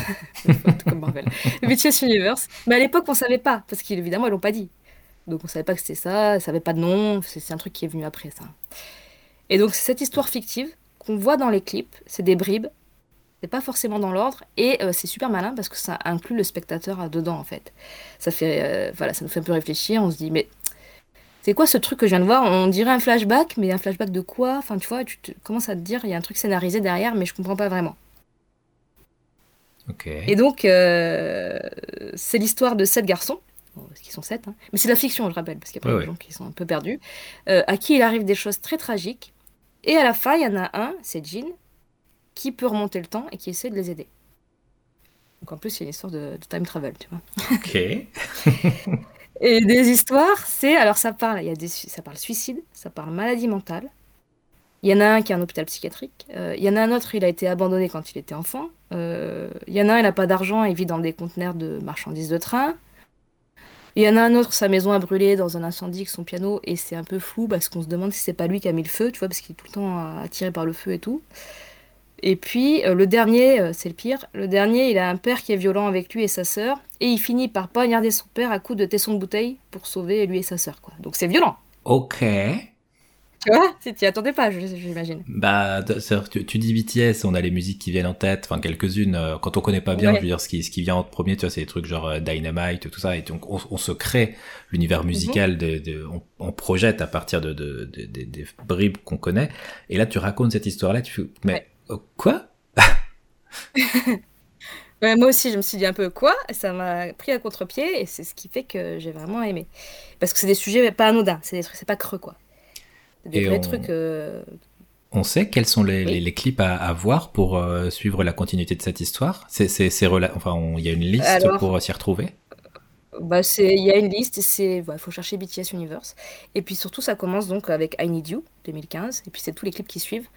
Et euh, après, comme c'est dans le désordre, enfin, il n'y a pas forcément d'ordre. Et on voit plein de bribes comme ça de cette histoire. Et c'est vachement intéressant. Enfin, c'est. C'est assez prenant. Et surtout, alors, c'est pas fini. Donc, il y a ces, petits fragments dans les clips. Donc, en 4 ans, hein, quand même. Je veux dire, c'est un truc qu'ils ont mis en place euh, qui était long et tout, 4-5 ans. Et euh, il y avait aussi des mini-vidéos conceptuelles autour de ça, quelques-unes qui sont sorties. Et il y avait aussi des petites notes qui étaient glissées dans les albums. Alors, c'est tout écrit en coréen. Hein. Mais c'est des petites notes euh, un peu comme un journal intime qui raconte cette histoire du point de vue des personnages avec des dates. Et euh, donc, tu achètes ton album de BTS, et puis au milieu du livret, dedans, euh, tu as écrit note, note 5, note 4, je sais pas. Et puis dedans, tu as des. Bon, c'est en coréen, donc jamais. Il y a des traductions sur internet, tu vois, mais. Ouais. Et, et, donc, tu peux essayer de reconstituer un petit peu une timeline de ce qui se passe. Mais comme il y en a un qui remonte le temps et qui change en plus l'événement, c'est le bordel. c'est assez vite le bordel. Mais, euh, mais voilà, ils ont fait vraiment un truc complet, quoi. Ouais, qui est, pensé euh, sur la longueur, euh, qui est pas improvisé au dernier moment, quoi. Bah, sur 4-5 ans, je suis gars, il a mis son truc en place. Et puis, il y a eu sur Twitter, il y a Jean qui a posté une photo à un moment, un selfie de lui, avec un bouquet de fleurs. Et il y avait juste écrit le mot Smeraldo dessous. Donc les gens ont cherché, les fans ont cherché Smeraldo, donc c'est une fleur qui n'existe pas. Mais avec ça, tu trouvais le blog un blog et un compte Instagram d'un faux fleuriste, en fait, qui allait ouvrir euh, sa boutique de, fleurs. Et il explique comment il a créé la fleur Smeraldo. Et le sens de cette fleur, euh, dans le langage des fleurs, c'est la vérité que l'on ne peut pas dire, donc The Truth Untold, qui est aussi une chanson de BTS. et puis euh, voilà, donc il raconte sur son blog qu'il y a un, donc il crée cette fleur, il y a un mec qui vient acheter ces fleurs, cette jean, et je crois que, il me semble que les posts disparaissaient chaque année, étaient repostés ensuite avec des variations, puisqu'à la fin, Jean ne vient plus chercher les fleurs, puisqu'il voyage dans le temps. Enfin bon, une histoire. une histoire assez folle. Et en même temps, ça a annoncé aussi leur, leur, nouveau, leur nouvelle ère qui était euh, Love Yourself, qui allait arriver après. Parce que c'était aussi, tout ça, c'est pour aussi euh, mettre en scène leurs chansons, leurs albums, la totalité. Mais ce qu'ils ont fait pour moi, c'est une ARG. Donc je sais pas si tu connais, le Alternate Reality Game. c'est un truc que j'adore oui, vas-y. Maintenant, c'est, c'est, oui, comme, bah, comme tu disais, quoi, le, le, fait tu, tu sors de ton média et tu fais une espèce de communication euh, extra-diégétique de ton histoire en dehors du média dans lequel tu t'inscris pour que les gens puissent participer eux-mêmes à l'histoire avec en recherchant des trucs sur internet ou ailleurs et que tu ne trouveras pas dans le, média d'origine, quoi. Très bonne définition. Exactement ça. Oui, c'est ça, c'est cross-platform. C'est une histoire qui est racontée euh, à travers plusieurs médias et donc euh, et qui inclut euh, les spectateurs qui peuvent même eux-mêmes influencer l'histoire en faisant des recherches et tout. Donc c'est un truc vraiment participatif quoi et qui est et qui est mystérieux. Et que moi j'aime bien ce truc-là. Ça me ça m'attrape. Bah, ça t'implique en fait. Au-delà de la musique que tu peux aimer écouter comme ça, tu écoutes, tu te dis ok j'aime bien les clips, décorés, super, mais là en plus, ça t'as as, une implication supplémentaire, t'as as un vrai euh, travail personnel de, de, de, de recherche, de, de, concentration, de, de, décortiquer. Euh. Je pense que ça, ça, ça joue dans le, le, fait de, bah, de, de, vraiment tomber mm. dans l'univers BTS, quoi. Bah, moi, c'est complètement ce qui s'est passé, et comme tu dis, ça implique dedans. Après, on dit euh, les armies, elles sont stupides et tout. Bon, bah, pas tant que ça, faut déjà faut déchiffrer toutes ces histoires. Non, non, en vrai, c'est c'est ouais, vraiment impliquant et, et, je pense que ça, ça a passionné euh, plein de gens très différents, de tout âge et de toute origine. Donc c'est vraiment bien cool. Et alors, moi j'ai découvert ça à la fin évidemment, hein, mais bon, ça n'empêche pas de, de, de, regarder les clips et de voir qu'il se passe quelque chose. Bah ouais. Et tout à la fin, en fait, ils ont sorti un webtoon, donc une, une BD en, ligne, hein, qui explique tout plus clairement l'histoire un peu plus sous forme chronologique. Quoi. Le webtoon s'appelle Save Me, alors c'est aussi une titre, un titre de leur chanson évidemment. et euh, c'est sorti en 2019 ça, et ça retrace toute l'histoire, il y a 15 chapitres, je crois c'est gratuit sur, euh, sur euh, webtoon. Et voilà, on voit Jean qui est pris dans une boucle temporelle et qui doit sauver ses six amis pour s'en sortir et tout. Donc voilà, ça, ça clôture le, le BTS Universe. Ok. euh, qui était vraiment un gros morceau. Bah ouais, 4-5 ans, euh, ça demande quand même pas mal de temps de préparation et de, pour rester cohérent, quoi. C'est... Et puis c'est, c'est, vraiment chouette, puis c'est des petites bribes, donc c'est, c'est pas un truc martelé ou trop, euh, trop costaud, quoi. Cette histoire, tu la vois par petits morceaux et, comme c'est assez terrible, en plus, euh, des fois, il vaut mieux, quoi. Et puis 2017, c'est une année un peu tournant pour eux. Euh, voilà, ils changent un petit peu. Ils ont un nouveau concept visuel. Ils se disent stop le gilet par balle, on arrête. Ça, c'est bien, je suis contente. ils arrêtent un peu ça et ils sortent le nouveau logo BTS euh, qui est la porte qui s'ouvre. Que, vous avez sûrement tous déjà vu ce logo. Une espèce de porte qui s'ouvre. Euh. Et ils ont fait le même en miroir, donc une porte qui s'ouvre un peu dans l'autre sens, pour les armies. Parce qu'en fait, il y a un logo pour BTS et il y a un logo pour les armies. Ok. Et ils font souvent des conceptions, des créations en miroir comme ça, donc moi j'aime bien aussi ce truc-là. C'est-à-dire, euh, au début de leur carrière, ils avaient sorti euh, No, comme je parlais tout à l'heure, la chanson. Ouais. Et puis l'année dernière, ils ont fait une chanson qui s'appelle On, qui est le titre ah, Ok. J'allais dire Yes, mais non. Ce serait trop simple. Donc voilà, il y a, y a, deux chansons sœurs aussi qui sont Save Me et I'm Fine, qui sont deux chansons complémentaires. Elles ont la même intro en fait, et puis il y a des, des, des, similitudes dans la composition de, des morceaux. Euh, et, et, le titre aussi, Save Me, est écrit d'une certaine manière que quand il se retourne, c'est écrit I'm fine. C'est la même typo ah, qui hop, qui tourne et ça c'est quand même pas mal aussi. Et bon, c'est deux chansons qui parlent un peu de dépression. Hein. C'est pas très joyeux non plus. Save Me, I'm fine. Euh, attends, attends, si je dis pas de bêtises, c'est pendant le, le, le le cycle Love Yourself. Oui. C'est 2017, c'est ça. C'est le concept Love Yourself qui voit le jour. Et euh, là, ils font une série de trois albums sur ce thème-là. Mais c'est vraiment, c'est toute une période qu'ils ont lancée à ce moment-là, qui prône euh, bah, l'estime de soi, l'amour de soi-même, et que quelque chose d'assez important finalement. On dirait pas, mais voilà. Euh, du coup, en parallèle, ils sont en partenariat avec l'UNICEF, toujours dans cet esprit Love Yourself pour la protection des enfants euh, contre les violences. Et euh, ils sortent aussi des affiches promotionnelles avec leur vrai nom, leur nom civil en fait. Euh, parce qu'ils estiment que voilà, ben, s'aimer soi-même, s'estimer, c'est aussi s'accepter tel qu'on est, savoir qui on est. Et donc ils ont dit on va, on va dire nos vrais noms. donc je reviens du coup un peu sur les membres, parce que j'ai pas assez parlé des membres. donc RM, RM, son nom c'est Kim Namjoon. Suga, c'est Min. Jin, c'est Kim Sang-jin. J-Hope, c'est Jung, Jung Ho-sok. Jimin, c'est Park Jimin. V, c'est Kim Tae-young. Et Jungkook, c'est John Jungkook. Ah ouais, d'accord. Donc V, il n'y a même pas de V. Non, non, non, non. C'est juste, il, s'est trouvé le nom. Tu sais, il fait V avec ses doigts et voilà. ok. Pas chercher. Mais moi, j'étais contente quand j'ai découvert le groupe parce qu'ils ont des noms faciles. Leurs noms de scène, ils sont simples. Tu vois, il y en a un, c'est une lettre. Il y en a un autre, c'est deux lettres. Jean, c'est trois lettres. J'ai fait, oh, je vais peut-être réussir à retenir leur nom. Alors que là, leur vrai nom, euh, bon, je les connais pas tous par cœur, tu vois.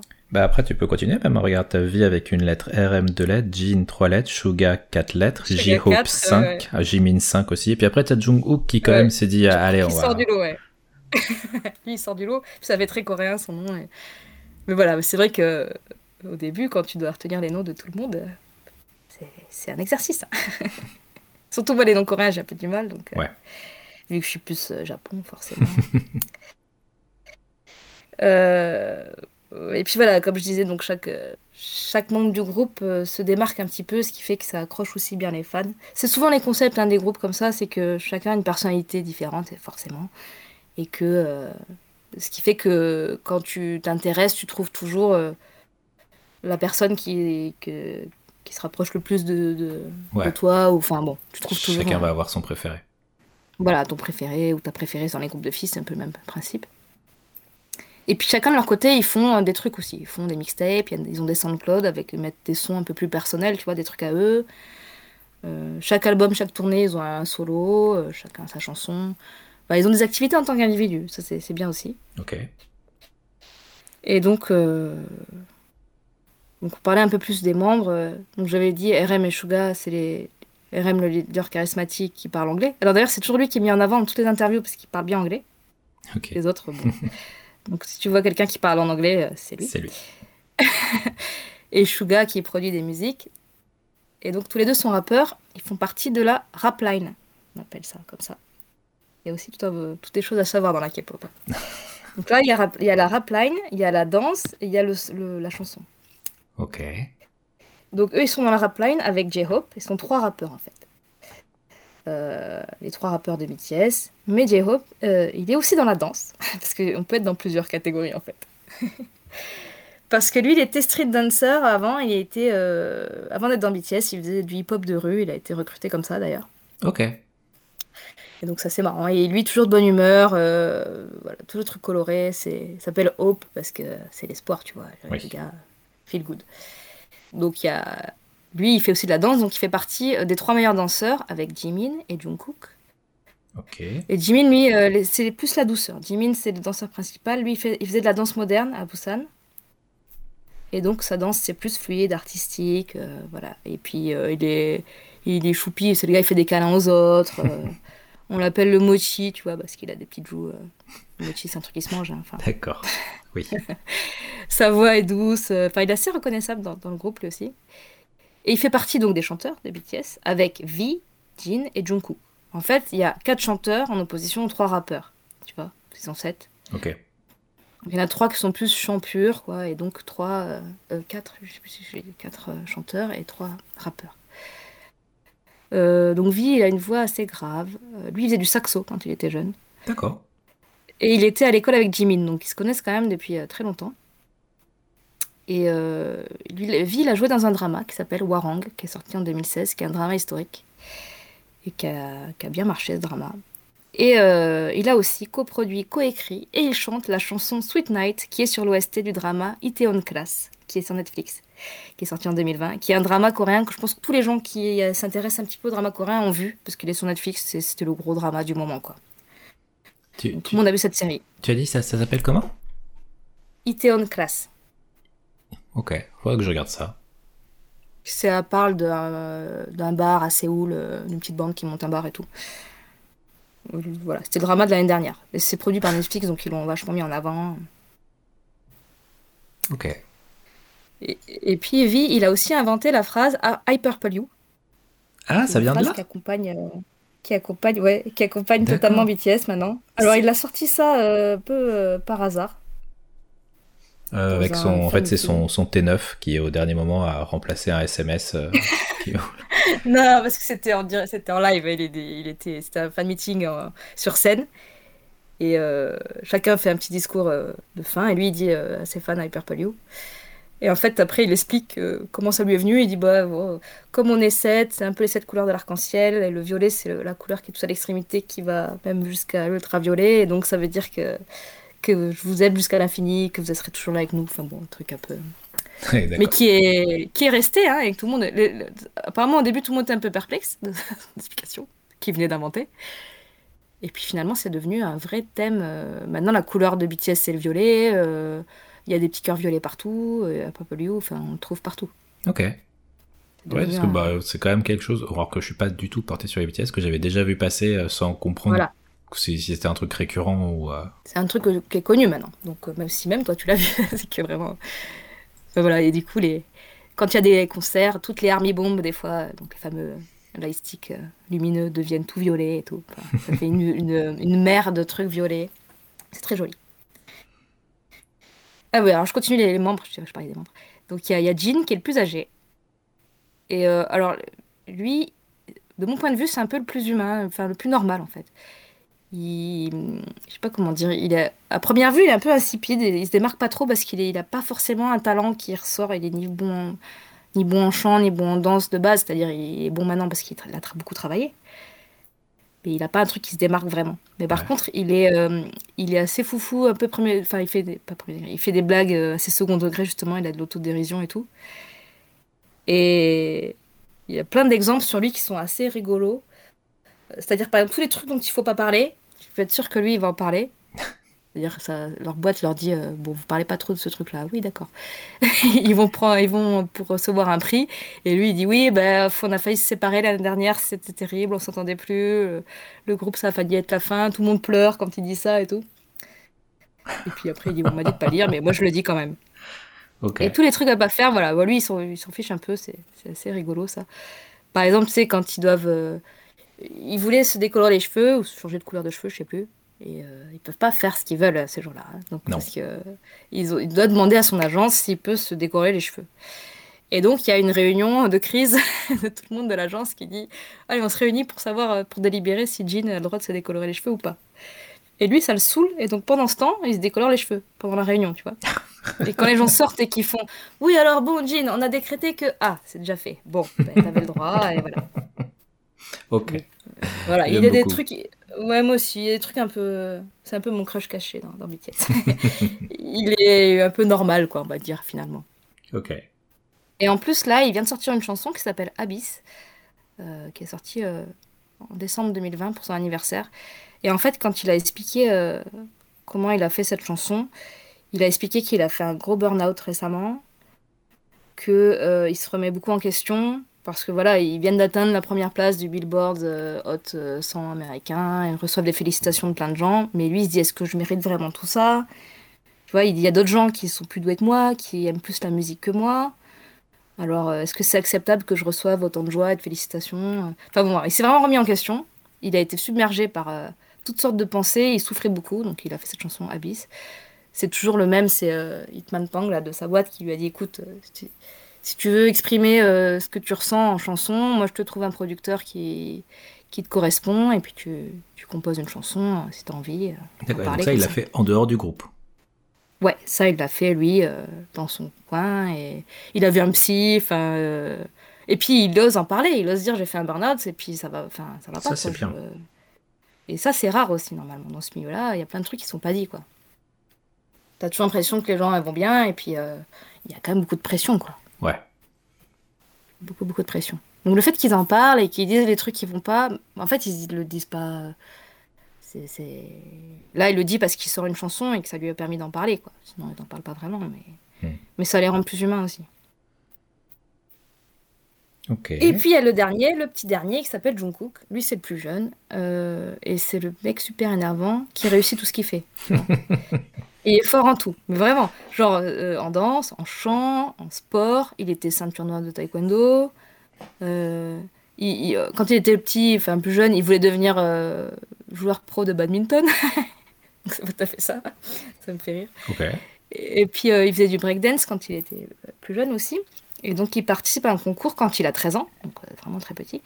Et là, il y a sept agences qui, qui le contactent derrière. Il n'a même pas gagné le concours, hein, juste il a fait le truc. Sept agences qui le contactent Et il a choisi Big Hit parce qu'il y avait RM dedans, comme je le disais, qui est Ouais. charismatique. Et que lui a dit non, moi je vais là parce qu'il y a lui. Et donc c'est lui qui a débuté quand il avait 16 ans, donc euh, vraiment petit. Il a continué ses études en parallèle quand même du groupe. Il a été diplômé en 2017. Mais ils ont tous un peu fait des études. hein. Et les autres membres euh, du groupe sont allés à sa remise de diplôme parce que c'est vraiment c'est le bébé. Enfin, c'est ça qui est mais c'est le bébé, mais le bébé qui est fort euh, tout ce qu'il fait, tu vois. Ouais, c'est leur chouchou à eux, là. Ils sont un petit Mais peu leur protecteurs. à- ouais. Voilà, c'est ça. Et il est surnommé le Golden McNay. Euh, McNay, c'est la, la position la plus jeune dans le groupe. Il y a une position qui s'appelle comme ça en Corée. Ok. Ça veut dire que c'est le plus jeune. Et lui, c'est le, le, le plus jeune en or parce a tout ce qu'il fait. En fait, il se concentre 10 minutes d'un truc qu'il a jamais fait et il arrive à le faire. Mais même en peinture, il est fort, tu vois. Tu le gars est trop, trop, trop énervant. Et donc, il est, il est euh, chanteur euh, principal de BTS, lui. Il pourrait être euh, danseur principal aussi, pour être tout. hein. Et souvent, il est mis en plein milieu dans les chorégraphies et tout. Il est vachement mis en avant parce que parce que euh, il est fort. Enfin, c'est souvent lui qu'on voit. euh, et puis, évidemment, il est très beau, euh, il est euh, très musclé et tout ce qui- tout ce qu'il faut. Très pénible. il a participé au programme euh, Mask Singer en Corée. Tu sais, on, a, Ah. on a la même chose en France là, Oui. qui est arrivé en France, mais c'est un programme coréen à la base. Donc lui, il avait fait ça en 2016 avec un, un masque qu'on ne reconnaisse pas et tout. C'est rigolo. Et, euh, et maintenant, il fait plein de featuring avec des, des artistes américains parce qu'il a vraiment envie de chanter en anglais. Et il a que 23 ans. hein. Tu vois, 23 ans, il fait tout ça déjà. Ok. Trop pénible. Ah oui, donc c'est lui qui a- avait euh, 16 ans au départ. Voilà, c'était c'est le plus jeune, il avait 16 ans. Et là, il a- il en a 23, mais il a déjà une carrière derrière lui de fou, tu vois. Ouais. Ça m'agace, ces petits jeunes qui- comme ça. voilà, là, j'ai fait le tour des, sept membres. Et euh, donc, j'en étais à 2017, euh, la période Love Yourself, qui est vraiment une période de transition pour eux. euh, voilà, c'est vraiment l'ascension vers le sommet. euh, C'est plus rien ne les arrête. Ils font plein de trucs. Ils sortent. euh, Il y a une marque qui s'appelle BT21. Je sais pas si tu connais ou pas du tout. Non. Euh, C'est-à-dire en Asie, il y a un- un- une application qui s'appelle Line qui permet de discuter. Petite appli qui est surtout au Japon et puis en fait un peu partout. Donc c'est Line. Line, ils ont des petites mascottes. Il y a euh, un ours et un canard, je crois. Et là, ils ont fait euh, des petites mascottes pour Line, eux aussi, chacun ont dessiné euh, une mascotte. Enfin, ils ont dessiné eux-mêmes en, personnage, quoi. Donc il y a un lapin rose, un chien jaune, un koala, tout ça. Ça s'appelle BT21. Et c'est devenu une marque en fait. Ils vendent euh, maintenant, il y a plein d'accessoires, plein de trucs, des coques de téléphone, des chaussures, euh, BT21 quoi. Ok. Et c'est tout mignon parce que c'est des petits, euh, c'est des petits trucs, euh, c'est des petits avatars quoi, des, petits, des petites mascottes. Ils en ont même fait une pour les Army qui s'appelle Van. C'est un super robot à deux couleurs qui est très moche. Et c'est censé être nous les Army. Je suis là, merci beaucoup. Donc voilà, la Corée, ils savent qu'ils ont un gros truc là, donc ils sortent plein de trucs. Il y a des vidéos promo pour Séoul, euh, plein de choses. Et euh, il y a euh, la chanson Mic Drop qui sort aussi à ce moment-là, en 2017 avec Steve Aoki, qui est un DJ américain. Et euh, Mic Drop, en fait, c'est une chanson euh, où ils parlent de tous les prix qu'ils ont gagnés. Parce que comme tout le monde disait qu'ils réussiraient jamais, qu'ils n'auraient rien et tout. Ah oui. Et que là, ça y est, ils sont connus. Donc il faut un peu, tu sais, c'est un truc de rappeur, un peu pour clouer le bec aux haters. Genre, t'as vu mon sac, t'as vu tout ce qu'il y a dedans, c'est quoi? C'est des trophées. Et on a gagné combien de trophées? 1000 Ouais, voilà. Mais elle est, elle est rigolote cette chanson. Puis c'est Mic Drop, donc il jette le micro à la fin, genre, hey. Et à ce moment-là, ils, voilà, ils font la tournée de tous les shows américains. Ils, sont, ils vont euh, voir euh, Hélène DeGeneres, le Late Show, tout, tout le monde. D'accord. Donc là, c'est vraiment le gros, gros. euh, Là, ça commence, 2017. hein. Ok. Ils participent aux Billboard euh, Music Awards et euh, ils font leur première performance télévisée américaine live aux American Music Awards en novembre. Donc ça voilà, c'est le gros truc. Et en parallèle de ça, en 2007, il y a une chanson qui sort en Corée, enfin partout, mais- qui s'appelle Spring Day, En quelle année? 2017 toujours, 2000. oh, Pardon. en parallèle. Il y a une chanson qui s'appelle Spring Day que, que j'aime beaucoup.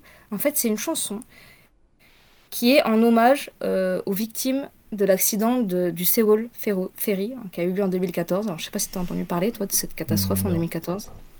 Moi, je m'intéressais déjà un peu à la Corée à ce moment-là, donc je me rappelle vachement de ce truc-là. C'est, euh, ça, ça a été une vive émotion dans le monde entier, et bon, en Corée surtout. mais un peu partout. Et un scandale aussi. Parce qu'en fait, c'était un ferry qui allait sur l'île de Jeju, en Corée, avec des passagers, forcément. il y, avait, il y a souvent des lycéens. Il y a beaucoup, beaucoup de lycéens dans ce genre de ferry. Parce que c'est un voyage scolaire, plus ou moins, tu vois. D'accord. Et il y a 304 passagers qui sont morts dans cet accident. Ah ouais euh, et sur, euh, sur, moins sur 400 et quelques, tu vois. Enfin, quasiment tout le monde, quoi. Et en fait, euh, ça a fait un vrai scandale parce que les membres d'équipage, ils auraient dit aux, petits jeunes de rester dans leur cabine, de pas bouger, tu vois. Euh, ils n'ont pas vraiment évacué, ils n'ont pas fait tout ce qu'il fallait. Donc, Ça a été le bordel. ça a bouleversé tout le pays. et, et le capitaine du navire, apparemment, il s'en est sorti. Enfin, il est, il est parti un peu vite du, du naufrage même. Mais après, il a tellement culpabilisé que je crois qu'il s'est suicidé. Enfin, une sombre histoire quand même. Ok.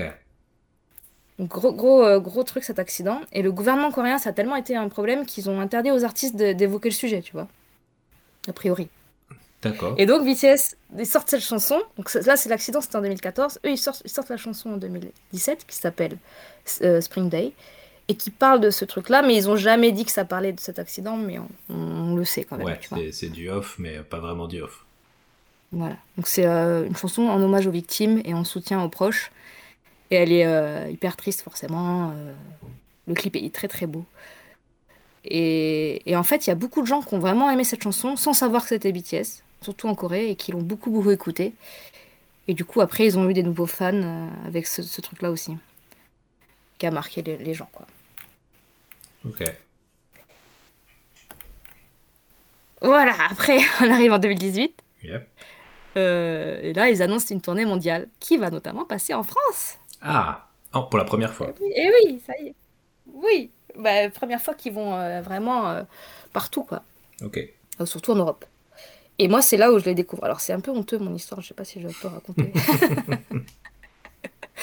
Parce qu'en vrai, je connaissais déjà la, la K-pop et tout, mais je connaissais BTS que de nom, j'avais rien écouté. Et je vois qu'ils viennent à Paris et je vois que tout le monde devient fou et tout sur Internet. Et je me dis, est-ce que qu'est-ce que je fais? Est-ce que je prends des billets alors que je ne connais pas? Tu vois, ça craint un peu. Euh, bon, je sais pas trop. Et en fait, les billets étaient mis en vente le, 1er juin, en 2018, pour un concert en octobre. Ok. À 10h du matin. Et moi, j'avais noté sur mon calendrier, mais j'avais complètement oublié. Parce que, euh, parce que, la veille, en plus, c'était le, le 31 mai, j'avais fait le pot de départ d'un pote boulot. Enfin, voilà, j'étais pas du tout dans, dans ce truc-là. Et le matin, j'avais un peu soif. Heureusement, ça m'a donné envie de boire un verre d'eau. Sinon, sinon, il n'y aurait jamais, j'aurais jamais tout ça. Il n'y aurait pas de podcast là, il n'y aurait rien. Toujours des détails, c'est sur des détails. Toujours. Là, tu te dis, je vais boire un verre d'eau. Donc, je me lève, je bois un verre d'eau. Et là, je vois un rappel, euh, dans 10 minutes, les billets en vente pour BTS. Oh, bon, d'accord. Maintenant que je suis réveillée, de toute façon, je vais le faire. Donc, je me connecte et tout. J'attends. Et là, je vois que je suis en file d'attente quand ça démarre, tu sais, en genre euh, 15 000 places. Enfin, je suis 15 000 dans la file d'attente. Je fais, qu'est-ce que c'est, ce délire Et je regarde un peu Twitter et tout, et je vois que c'est le vieux délire, tu vois, que tout le monde parle que de ça. Donc je me dis, bon d'accord, j'attends, j'attends. Et quand j'arrive pour acheter les places, là, je découvre le prix des places.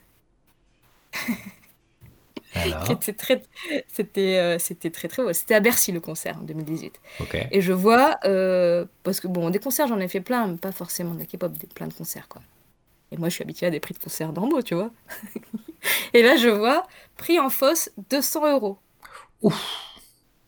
Ah, tu vois, même réaction que moi. Je fais quoi? C'est quoi ce prix?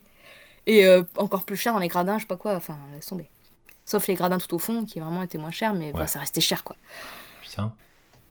Et du coup, j'hésite, mais tu vois, j'avais attendu 40 minutes, j'ai fait euh, plein de queues et tout. Je me dis, euh, enfin, queue virtuelle, hein, c'était sur Internet je me dis, bah attends, maintenant je suis là, j'achète ma place, tant pis. Et puis au pire, euh, vu l'engouement, vu les gens qui n'arrivaient pas à en avoir et tout, je me dis, au pire, je la revends si vraiment je veux pas y aller, tu vois. Donc j'achète ma place. 200 euros, je dis, la gloup, c'était au moment où tu mets la carte de crédit. ouais, ouais, ouais, euh, surtout que je me dis, je suis complètement con, je ne connais pas et tout. et après, j'ai écouté plein de chansons, j'ai regardé tous les clips, j'ai découvert le BTS Universe, euh, les trucs cachés et tout, et j'ai fait, oh putain, j'ai bien fait, finalement, je vais y aller à ce concert, tu vois de juin à octobre, j'ai eu le temps de, d'être bien dedans. De vraiment tomber dans l'univers BTS. Heureusement. Sinon, j'aurais fait 200 euros. Euh, voilà, et du coup, euh, la même année, 2018, il y a Fake Love qui sort, et moi, du coup, c'est avec cette chanson que j'ai découvert, parce que c'est la chanson qui venait de sortir. Et tu sais, YouTube, il te propose toujours la dernière chanson en plus. Donc j'écoute Fake Love. Euh, c'est la première chanson qui n'est pas en anglais, qui est arrivée dans le top 10 des billboards américains quand même. Donc bien. Et quand, je le, quand mes collègues ils me disaient c'est quoi ton truc BTS, montre-nous un truc, je leur montrais Fake Love qui est un clip pas mal d'ailleurs. C'est un peu la conclusion du BTS Universe. T'as un peu toutes leurs phobies, toutes leurs peurs qui sont représentées dedans et il y a un truc esthétique déjà assez fort. Et il y avait et sous le sous la vidéo que je leur montre, il y avait écrit euh, à l'époque genre 45 euh, millions de vues, tu vois. Et puis regarde le chiffre, ils me font c'est le chiffre de vues ça Alors qu'elle est sortie euh, il y a 15 jours, je fais oui. et maintenant, j'ai regardé, elle est à 953 millions de vues. ok là, ces jours-ci. Tu fait des vues, hein. Oui, bah oui. Quand tu vois le chiffre, tu sais, c'est plein de zéros, là, tu comprends rien, c'est trop long. Les millions comme ça, euh, c'est impressionnant, quoi. Et puis voilà, en 2018, il y a euh, Namjoon, donc euh, le leader, s'appelle Namjoon, c'est son vrai nom, qui fait un, un, speech, un discours à l'ONU. Ok. Euh, ils, sont, ils sont ambassadeurs UNICEF, et là ils sont invités à l'Assemblée nationale de l'ONU, et il fait un discours tout en anglais, un discours très marquant qui parle de tolérance, euh, qui est contre le racisme, contre l'exclusion, et notamment aussi sur les orientations sexuelles. Donc c'est un truc qui est fort, qui est positif. Et ils ont toujours ce côté-là, qui, qui, est toujours un truc, des messages positifs, quoi, un truc euh, pour essayer de, rendre les choses meilleures. Et ça encourage les fans aussi à faire des choses positives, à se dépasser. Et ça, je trouve ça vraiment, vraiment bien. Euh, donc, BTS s'engage souvent pour des causes et les fans aussi derrière, les armies. Euh, par exemple, elles font plein de plein d'actions ou des collectes de dons et tout euh, au nom de BTS. Donc c'est un peu voilà, c'est un prétexte, mais du coup c'est un prétexte bien quoi. Bah ouais, quand on voit l'importance et l'impact qu'ils ont, si, si c'est pour derrière en profiter avec une transmission de messages positifs, euh, d'ouverture euh, euh, et, d'égalité, bah franchement, bah faut y aller quoi. voilà, c'est ça. Quand il y a eu le, le, mouvement Black Lives Matter, tu sais, eux, ils ont fait un, ils ont levé un, un don d'un million de dollars. Et du coup, les fans, elles ont fait pareil. Elles ont, en 24 heures, elles ont levé un million de dollars de dons pour le mouvement aussi. Ok. C'est un espèce d'entraînement dans le positif qui est chouette. Et euh, alors, 2018 aussi, avant le... Très. Juste avant le concert euh, à Bercy. Donc ils étaient en tournée dans l'Europe. Vous savez qu'ils étaient en tournée, ils faisaient plein de concerts. Et euh, octobre 2018, il y a un meeting franco-coréen qui a lieu à Paris. un, un truc un peu privé, tu vois, avec juste des gens de l'ambassade, des invités triés sur le volet et tout. Et il l'avait pas dit, mais BTS était là. et le truc, c'est qu'ils étaient censés être en Allemagne, ou je sais plus où, enfin en Angleterre, en Allemagne, je crois, pour leur un concert, quoi. Et d'un coup, j'apprends qu'ils sont à Paris, à Place d'Italie, à côté de chez moi. Moi, j'étais dehors, j'étais à 200 mètres du truc. je ne savais pas. j'étais, j'étais folle. Et ils étaient dans ce meeting franco-coréen, là, euh, sur scène. Enfin, ils sont venus en jet privé pour aller à Place d'Italie, euh, dans le 13e. N'importe quoi. Dans une salle d'un centre commercial où je ne savais même pas qu'il y avait une salle là. que après à Noël il y a eu Petit Ours Brun euh, qui a fait un, spectacle pour les enfants et il y avait BTS dans la même salle enfin juste avant et il y avait le président euh, de la Corée du Sud euh, donc Moon Jae Moon Jae-in s'appelle qui était en France à ce moment-là on lui a dit vous êtes invité à ce truc franco-coréen il était là ouais bon ok il y a des artistes et tout et ils ont dit il y a BTS il fait ok je viens j'annule tout je viens parce que même lui tu vois il, il, voulait les voir il voulait leur serrer la main et donc voilà, ils, se sont retrouvés à, ce meeting franco-coréen qui était. Moi, je l'ai appris après, puisque normalement c'était secret. Enfin, ils ont un peu gardé le truc. Il y avait des gens qui savaient, mais. Et j'avais un pote qui était dans la salle qui m'envoie des photos. Je, fais, mais qu'est-ce que. Comment ça, BTS sur scène? Enfin, tu vois, c'était fou. C'était trop rigolo. Donc il se passe des choses comme ça. Et même le, président donc, qui, a tout annulé pour aller les voir en France. Parce qu'ils ne peuvent pas se rencontrer en Corée, il faut qu'ils se voient en France. Oui, c'est plus simple. Voilà, ils n'ont pas le temps sinon. Après 2019, il y a le jeu vidéo mobile qui sort, qui s'appelle BTS World. Il y en a eu d'autres, mais celui-là. Ah bon euh, Ouais, celui-là j'ai joué, donc je, m'en souviens. en fait, on incarne leur manager et on doit les lancer. Enfin, c'est très rigolo. C'est un petit jeu de cartes en vrai, c'est un peu naze, mais mais il y a quand même des chansons exclusives dedans, il y a des petites vidéos, ils ont joué le jeu, tu vois. Ok. Et donc toi, tu es leur manager et tu de faire des fois. Tu essaies de les faire apprendre une choré, débuter. Il faut pas qu'il faut qu'ils mangent, il faut qu'ils soient en bonne santé. Enfin, tu vois, c'est ridicule. Euh, y a, D'ailleurs, il y a d'autres jeux vidéo. Je crois qu'il y en a un qui s'appelle euh, justement BTS Universe Story, qui est pas vraiment sorti, ou alors il est en bêta, je sais pas trop. Mais qui raconte plein d'histoires différentes aussi, euh, de de fanfic. tu peux écrire une histoire, toi, et. Bon, je n'ai pas trop compris le principe du jeu, ça a l'air un peu obscur. Mais si, ils, sont, ils sont traduits ou ils sont en coréen? Ils sont traduits. Alors, BTS World, il me semble qu'il est en français. Et BTS Universe Story, il est en anglais, ça c'est sûr. Ok. En français, je sais pas. Mais anglais, ouais, ouais. Euh, c'est aussi en coréen, bien sûr, mais ouais, là, ils sont traduits. Et puis 2019, c'était euh, les deux concerts au Stade de France, parce qu'ils sont revenus. Ils sont venus en Bercy en 2018. Ah. Ça avait marché. Et après, ils ont fait deux concerts au Stade de France. Et quand ils ont annoncé euh, qu'ils allaient venir au Stade de France, qu'ils vendaient les billets et tout, là, il y a eu un changement de ton dans les médias en France. C'était ouf. Moi, je l'ai senti, le truc. Hein. avant, c'était genre très moqueur, genre BTS, boys band qui nanana, enfin qui fait crier les fans, des conneries, tu vois. Et puis d'un coup, ils se disent Mais euh, ah bon, Stade de France, carrément, euh, qui sont ces gens? Et le, ton a vachement changé, les gens se sont renseignés quand ils ont écrit des articles. Oh. Euh, tu vois, c'était. Enfin, tu as peut-être déjà vu ce genre de trucs aussi, retournement de veste à la française. Là. Oui, enfin, moi, j'ai l'habitude avec les groupes japonais et tout, c'est toujours été pareil. Hein. Ou. Enfin, tous les trucs qui, qui viennent d'Asie, qu'on connaît pas, au début, c'est toujours un peu moqué. C'est pris avec mépris. Hein au, départ. Hein. Voilà, on peut même dire ça. Et puis après, le, ton change un peu quand ils se rendent compte que. Voilà, ils ont vu le Stade de France, euh, ça a changé direct le ton. Et t'as réussi à avoir des places ou pas? Bien sûr. Surtout quand tu vois la presse et tout, que euh, quand ils sortent un article, il est vraiment beaucoup lu, beaucoup partagé, et que d'un coup ça devient un buzz, là, et, ils s'intéressent beaucoup plus au, phénomène BTS. Quoi. Et donc ça de France, ouais, euh, je suis allée avec mes, une copine qui a réussi à avoir des super places euh, devant et tout. Euh, cher aussi. Hein. Oui, pareil. Et le lendemain, j'ai aussi pris les deux jours. Moi. Le lendemain, j'ai pris au fond des gradins, par contre, pour avoir une vue d'ensemble, euh, moins cher aussi. Et puis, j'étais jamais allée au Stade de France, donc c'était impressionnant de voir un, concert dans un stade. J'avais fait un concert dans un stade au Japon, donc rien à voir. Mais c'est. Enfin. Concert dans un stade, c'est toujours impressionnant. C'est pas les meilleures conditions de concert, c'est pas les meilleurs sons. C'est pas le truc le mieux, t'es pas proche forcément du groupe ni rien. Mais euh, voir toute cette foule là et tout qui chante les chansons, euh, on a fait des holas, on a fait plein de. Enfin, tu les Army Bombs qui font des lumières magnifiques et tout. Enfin, c'est à voir quoi, c'est un truc, une expérience. Ok. Mon expérience. Et puis là, après ça, en 2019, ils font un truc de fou, c'est-à-dire qu'ils prennent deux mois de vacances. c'est inédit. Ah bah, c'est un truc, ça n'arrive Jamais, normalement. Il était temps. Et en même temps, il était temps. Et je pense, moi, que en fait, alors, euh, ils étaient à la fin leur contrat. Les contrats, euh, leur contrat, il dure 7 ans quand même. C'est-à-dire qu'ils ont commencé en 2013, ils ont signé un contrat pour 7 ans.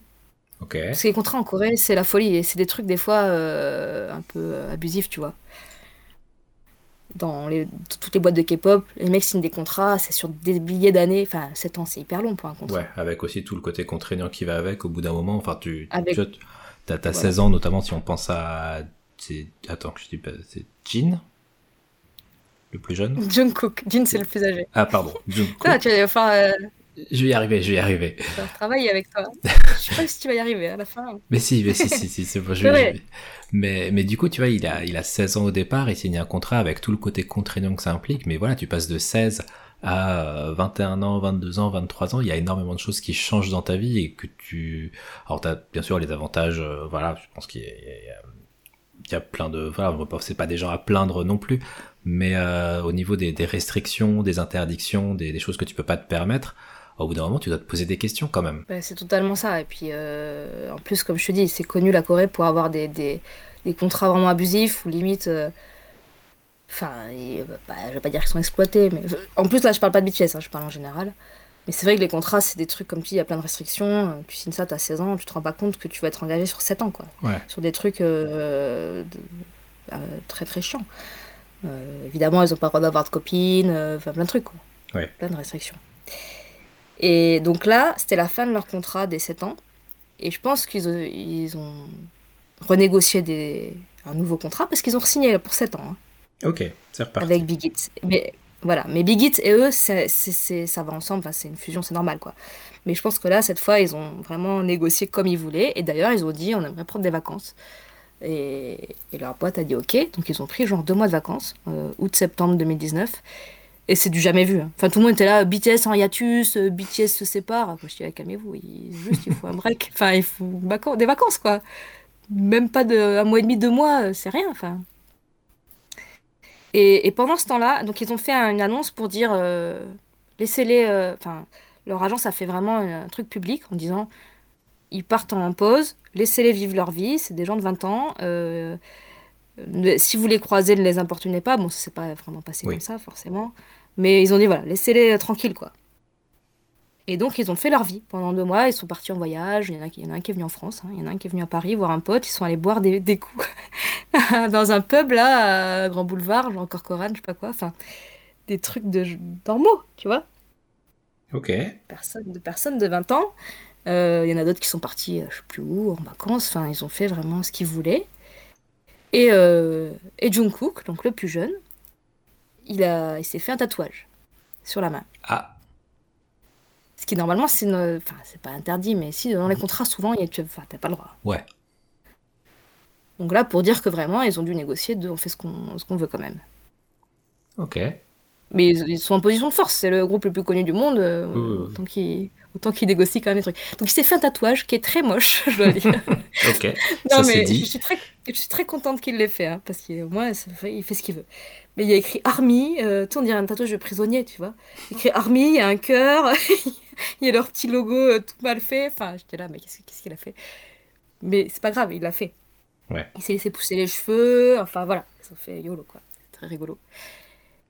Et après, ils sont revenus, ils ont fait un concert en Arabie Saoudite pour euh, marquer leur, euh, leur, retour. Ce qui est assez exceptionnel aussi, parce que normalement, il y a très peu d'artistes qui vont euh, au Moyen-Orient et tout. Mhm. Alors, ils ont eu des, des restrictions, il fallait pas qu'ils montrent leurs abdos, quoi que ce soit. Voilà, c'était très sage, mais enfin, bon, ils y sont allés quand même. Ils ont dit, ils ont dit là où les gens veulent nous voir, on ira. Bon. Ok. Et puis, puis d'ailleurs, Jungkook, entre-temps, il a refait des tatouages. Maintenant, il a tout le bras tatoué. Hein faut le savoir aussi. il a tout le bras, euh, s'il a pris au truc, il a euh, euh, un œil, plein de dessins, enfin mille trucs. C'est un peu plus recherché quand même que son truc sur la main. En plus, c'est sur la main, je veux dire. Son premier tatouage, c'est sur la main. C'est un truc que tu peux pas cacher avec un vêtement ou quoi. c'est ça qui est fou. Et, il aurait peut-être un piercing à la... au Où ça Ah Au sourcil, ouais. Parce qu'il a... Il l'a eu plusieurs fois pendant des clips et tout, mais il a toujours dit c'est un faux. Euh, et, là, il a fait tout le concert de l'anniversaire le 12 juin. Il a eu tout le concert et tout. Et euh, tout le monde est en train de dire que c'est peut-être un vrai. Mais il n'a pas encore euh, dit officiellement. C'est pas confirmé. Pas. Non. Mais souvent, ils commencent comme ça. Ils commencent, font des faux, des faux tatouages ou des faux piercings. Et puis des fois, après, ils font le vrai, quoi. Mais je trouve ça très bien que ça se lâche un peu, qui parce que normalement tous ces trucs-là, forcément, comme on disait dans les contrats, c'est interdit. Tout ça. Tu peux pas, tu peux pas fumer, tu peux pas avoir de tatouage, tu peux pas avoir de copine, pas de piercing, enfin pas rien. Et puis on arrive à 2020, hein, la fameuse année euh, du Covid. Donc là, tout est annulé. Toutes les tournées qu'il devait faire et tout, il n'y a pas. Bah ouais. Comme tout le monde, hein, tout le monde se retrouve euh, à ne pouvoir rien faire. Du coup, ils se sont un peu concentrés sur d'autres choses. Euh, ils ont lancé un truc qui s'appelle Connect BTS, qui est un projet international au niveau artistique. En fait, il y a 5 villes et 21 artistes. c'est un projet d'art moderne, en fait, où ils ont mis BTS ont mis leur popularité au service d'artistes moins connus, dans le but de, de faire une connexion musique et autres arts. Et ils ont fait des expos. Donc il y a eu des expos à Londres, Berlin, Buenos Aires, Séoul et New York. Les cinq villes. 22 artistes euh, qui ont exposé des trucs. Et euh, sous couvert de BTS derrière qui, qui lance euh, ces, ces, gens-là. Et en fait, ce que je disais, c'est qu'à chaque fois, ils font des trucs positifs. pour Ils jouent de leur image pour faire des trucs comme ça euh, qui, sont, qui, sont, qui sont positifs, qui sont cool, entraînants. Ça, c'est bien. Il y a, cette année-là, il y a Black Swan, la chanson, qui est sortie aussi. Et en fait, dans le clip, à la sortie, c'était aussi un peu à contre-pied, c'est que c'était pas eux dedans. C'était une troupe de danse moderne slovène. D'accord. dans ce clip de Black Swan. Le premier, après, ils ont fait d'autres versions, mais dans le premier clip, c'était ça. Ça s'appelle la MN Dance Company. Et c'est des une troupe d'une petite ville de Slovénie qui est dans le clip, qui danse un truc moderne. Oh bah, c'est cool. ouais, et puis justement, c'est une chanson qui parle d'un peu de, de, ça, de, du ballet, euh, de la musique orchestrale, enfin. Donc, qui, qui fasse de ce genre de truc, moi, à chaque fois, je trouve ça, je trouve ça vraiment bien, quoi. Ah, c'est c'est un truc, euh, c'est un truc que j'admire assez chez eux. C'est ça. C'est euh, ils, ont des faiblesses, ils sont humains, et ils en parlent des fois. Des fois, c'est mis en avant, et puis euh, ils essayent quand même de faire en sorte que les choses soient positives, ça aille dans le meilleur, quoi, pour eux-mêmes bah, et pour les autres. C'est vraiment cool parce que ce qu'on disait déjà auparavant, mais puis en plus, mm. tu as le, le, côté où ça vraiment ça, ça démarque un petit peu avec le côté très très formaté euh, qu'on s'attend à, à, voir dans des groupes, des, euh, des groupes de, K-pop, même qu'on a dans des groupes de J-pop. Euh, vraiment, c'est très encadré, très, très millimétré et très méthodique dans chaque approche, dans chaque mot utilisé, dans chaque interview. Euh, où euh, faut pas dire un mot plus haut que l'autre, faut vraiment essayer de froisser personne. Et là, il y a quand même, bah, il, dégage une, personnalité de chacun au sein du groupe. Donc ça, c'est intéressant. Il y a aussi ce côté, il y a toujours aussi le côté millimétré et tout, il y a un petit peu. Parce que c'est vrai, comme tu disais, les chansons qu'on voit maintenant, donc là j'y viens, c'est 2021, ça y est, on est, à l'actuel. Euh, que ce soit Dynamite ou, Butter, euh, c'est des chansons calibrées pour le marché américain et qui sont pour moi pas, pas forcément représentatives euh, de ce qu'a pu faire le groupe avant ou quoi. Ouais. Alors, c'est logique qu'ils fassent ça. Pour moi, c'est normal. Là, ils, ont, ils sont à fond sur le marché américain. Ils voient que ça marche. Ils découvrent un nouveau truc, en fait, aussi. Tous les artistes américains leur, veulent faire des collabs avec eux, leur parlent et tout. Et toute leur promo, elle est là-bas. Donc, leurs deux chansons, elles sont en anglais. Euh, alors, voilà, moi, c'est pas mon délire parce que à chaque fois, ça me, ça me fait ça avec tous les groupes d'Asie que j'aime bien. Ils ont toujours une phase américaine où je trouve qu'on y perd un peu, tu vois ils ont un truc en plus quand c'est euh, japonais ou coréen quoi qu'on aime bien parce que c'est original et puis quand ça devient euh, quand ils, font un truc vraiment pour le marché américain ça devient plus de la pop mainstream ça a moins d'intérêt pour moi mais ça fait partie de leur évolution enfin c'est logique ah, oui, oui, mais enfin tu vois quand tu m'as dit que tu, tu, tu, choisissais les BTS pour, pour les présenter aujourd'hui dans l'émission bon, tout ce que j'en connaissais c'était alors c'était Dynamite et euh, moi, je les avais découverts totalement par hasard euh, au Japon, à la Tower Records, parce qu'en fait, j'étais en train de chercher. Ah. J'étais en train de chercher les CD de l'OST du jeu, je précise bien du jeu, Persona. Donc c'était Persona 5. Ouais. ah oui, oui, oui, oui, je vois tout à fait où tu vas en venir. Voilà. J'arrive devant une énorme étagère toute rose, remplie de, de, de pochettes de, de, CD roses. Et là, je vois Map of the Soul, Persona. Et je me dis, mais qu'est-ce que c'est que ça?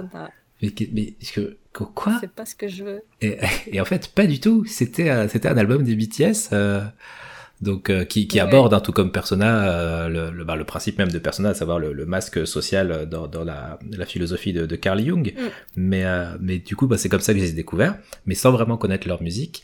Et là, donc, je connaissais que Dynamite parce que bah, c'est celle qu'on entend partout, tout le temps, à la télé, dans les pubs, etc. Partout.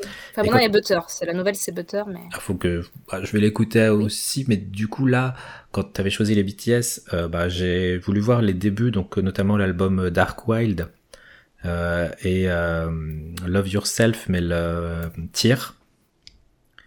Et, euh, et, en fait, ça n'a effectivement rien à voir dans, dans, le, dans, le, dans l'approche musicale. c'est, pas du tout représentatif. Enfin, le mm-hmm. Dynamite n'est pas du tout représentatif de, du style musical, je trouve, qu'on retrouve dans la majorité des albums et des titres de BTS. Bah, je suis complètement d'accord. Après, c'est, c'est très entraînant, c'est, c'est très pop, c'est très... elles sont sympas ces chansons-là, mais pour moi, ça me c'est pas le BTS que je connais ou que je que j'aime bien. Enfin, ça n'a rien à voir.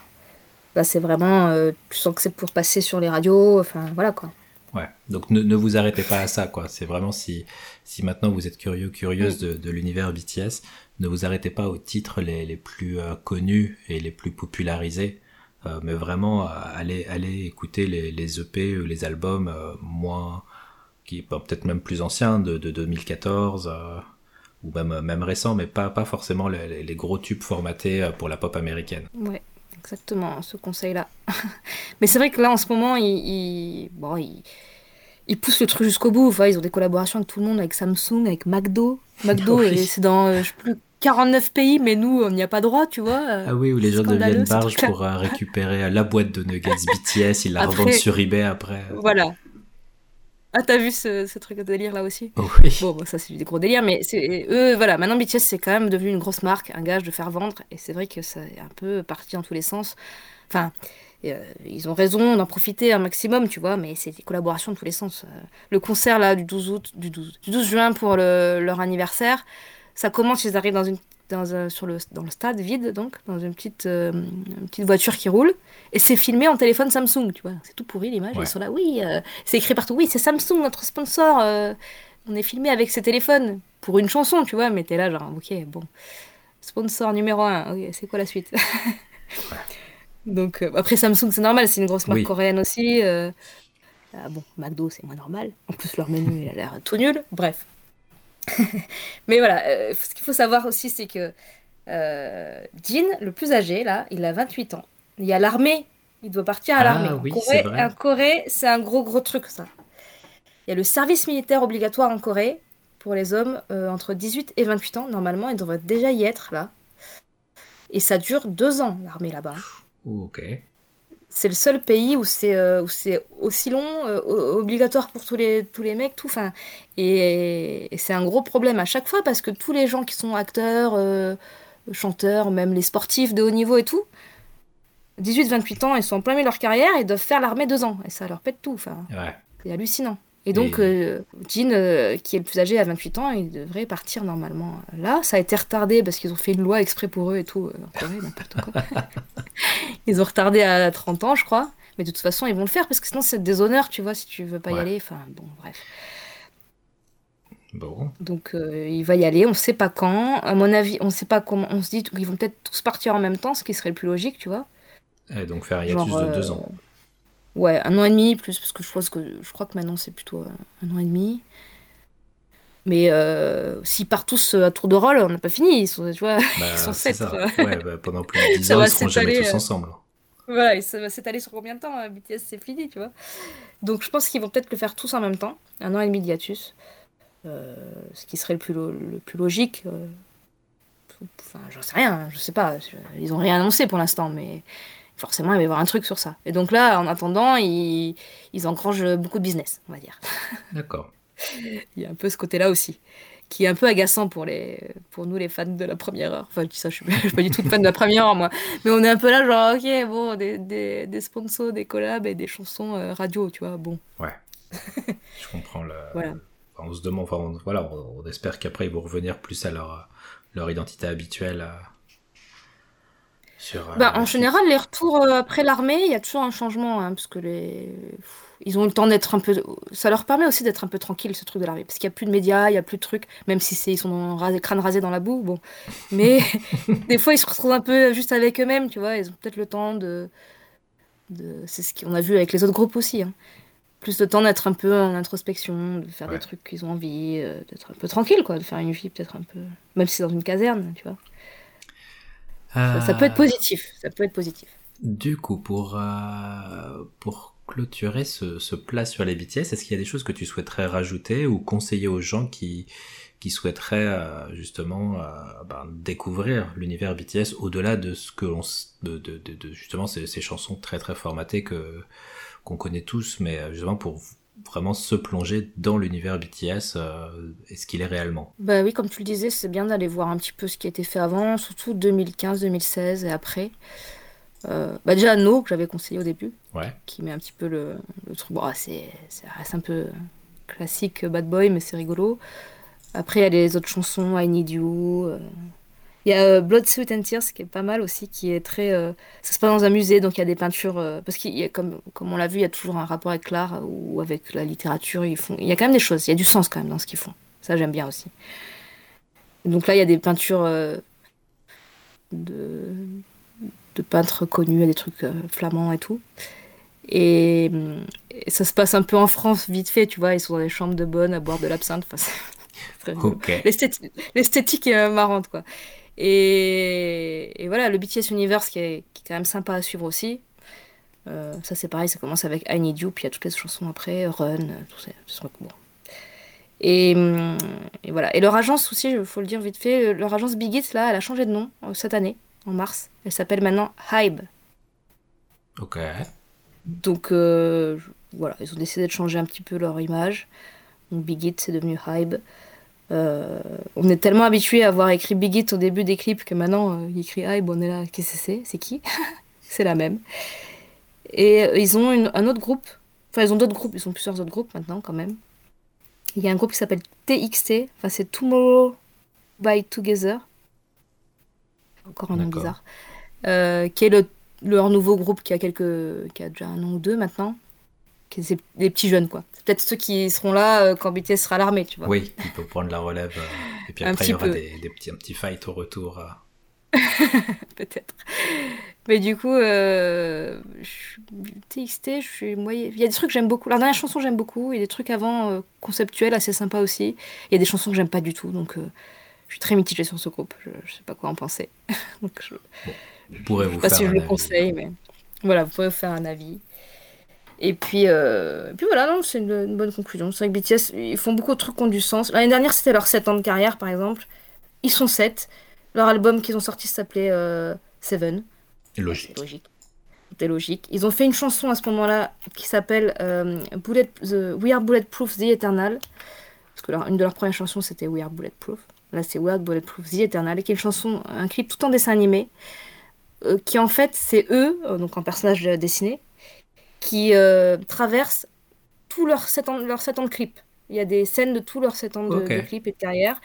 Et c'est un clip qu'ils ont sorti pendant le Festa, donc euh, les, les jours pré-anniversaire de juin l'année dernière, et qui est que pour les fans, parce que si tu connais pas BTS, ça te parle pas. Ouais. Alors que si tu connais, tu reconnais tous les clips, tous les, les scènes des clips, tu les vois eux, tu vois qu'il y en a... Enfin, tu vois même leurs blessures, il y en a un qui a mal à l'épaule, parce qu'il s'est fait opérer de l'épaule, euh, d'ailleurs. euh, Suga, il s'est fait opérer de l'épaule cette année, là. Comme ils étaient... euh, tout est annulé avec le Covid, il en a profité pour faire une grosse opération chirurgicale. Et donc voilà, et ce clip, moi, c'est quand je le vois, c'est la chialade limite, tellement il, est, il, est- il me parle, quoi. C'est un truc qui est fait pour les fans et ça marche. il est très très beau, tout, ani- tout en dessin animé. Et, et voilà, tout ce qu'ils font, pour moi, ça, ça a du sens quand même.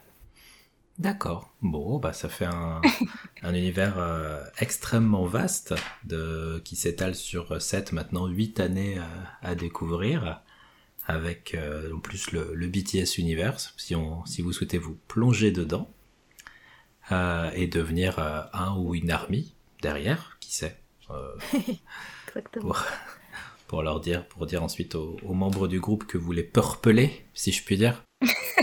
Magnifique. Je, je, je m'adapte, je m'adapte. Euh, Ouais, je vois que tu t'essayes. Du coup, euh, eh bien, c'était un sacré plat avec euh, beaucoup. sur- Si vous Ah, plongez j'avais dit qu'il euh, était copieux. hein. Ah ouais, bah, vous allez avoir de quoi faire si vous si, si, si vous plongez dedans. Et euh, eh bien, nous allons du coup maintenant enchaîner avec le dessert. Cook, serve, delicious. Et nous arrivons à la conclusion de ce menu avec euh, fort logiquement le dessert. Et cette fois-ci, c'est un dessert télévisé que tu es venu nous présenter avec une, une série euh, euh, chinoise, coréenne, je dis pas de bêtises. Chinoise. Chinoise. Chinoise, chinoise. Ah d'accord, ok. Ouais, je vous dis, ap- ap- après le Japon, après la Corée, euh, voilà, je vous amène en Chine. J'avais Petit un tour de l'Asie gratos. non, non, je fais tous les pays. pas Ok, très bien. Japon, Corée, Chine. Donc c'est de... une série, donc euh, le nom international c'est The Untamed.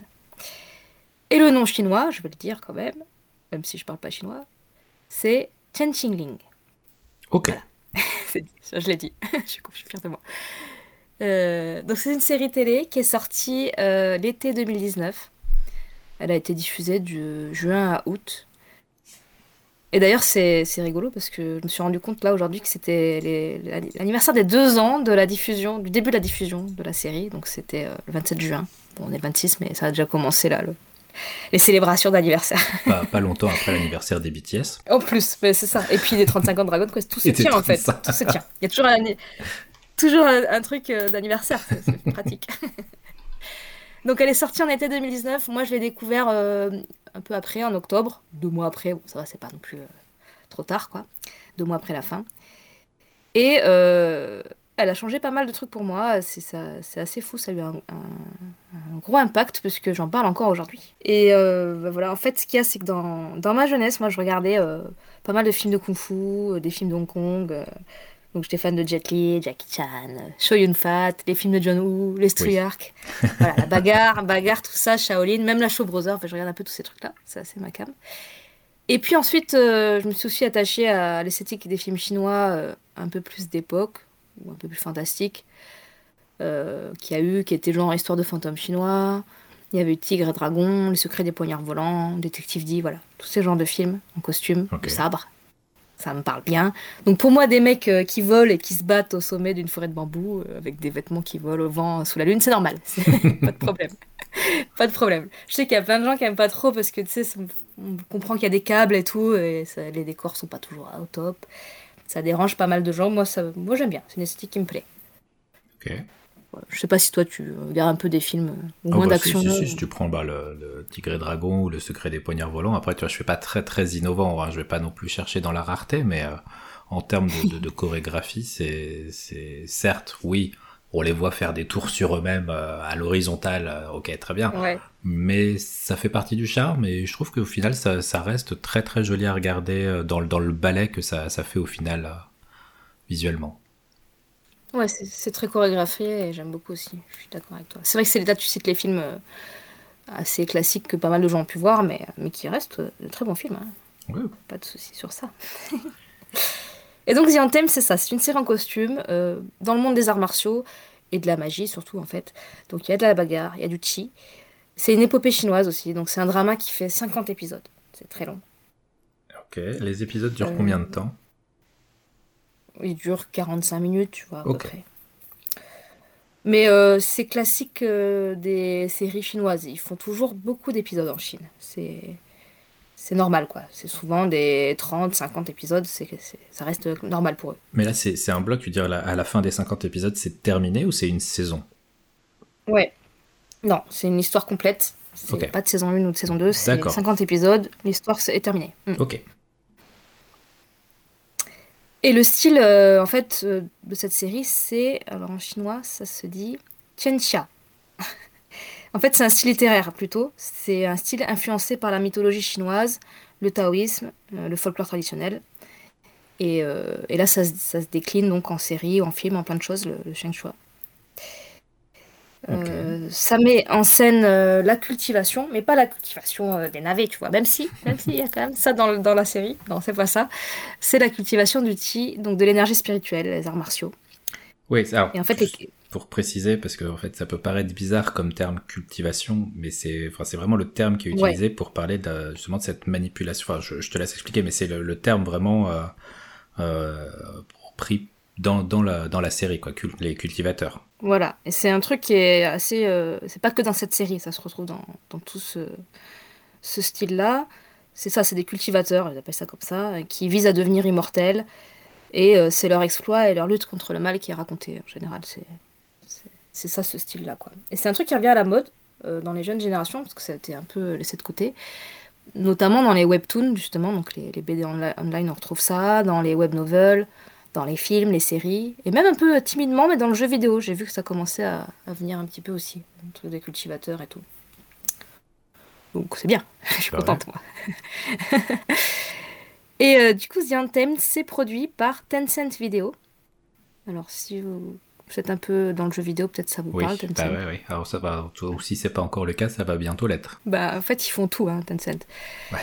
Ils font provider internet, télé, jeux vidéo. Euh, ils ont plein d'applications, WeTV, WeChat, QQ Music. euh, en Chine, ils font tout. Enfin, c'est QQ Music. QQ Music, ouais. c'est euh, c'est Q, c'est je crois que ça veut dire c'est un truc un peu mignon, tu vois. Donc D'accord. QQ Music. Par exemple, il y a une, une série qui s'appelle qui est dérivée de Anthem d'une série animée avec des chibi, Ah. les personnages en petit, une série animée, et ça s'appelle euh, Modaozushi Q. Il y a le Q à la fin pour dire chibi. Bon, bon, ouais, c'est truc chinois. Je, je découvre aussi des trucs euh, chinois du coup grâce à tout ça. Et donc Tencent, voilà, ils ont tout. Et c'est eux qui ont produit cette série.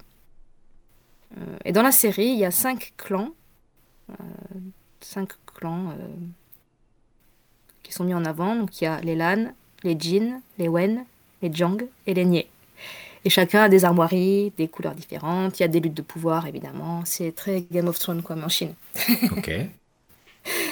Donc c'est voilà, c'est un truc déjà très complet où il se passe plein de choses, euh, tout- tout- tout- toutes ces intrigues dans, dans- dans cette série. Ça, ça se déroule dans, ce- dans le, enfin, ce qu'on appelle euh, grossièrement la, la Chine médiévale, enfin de,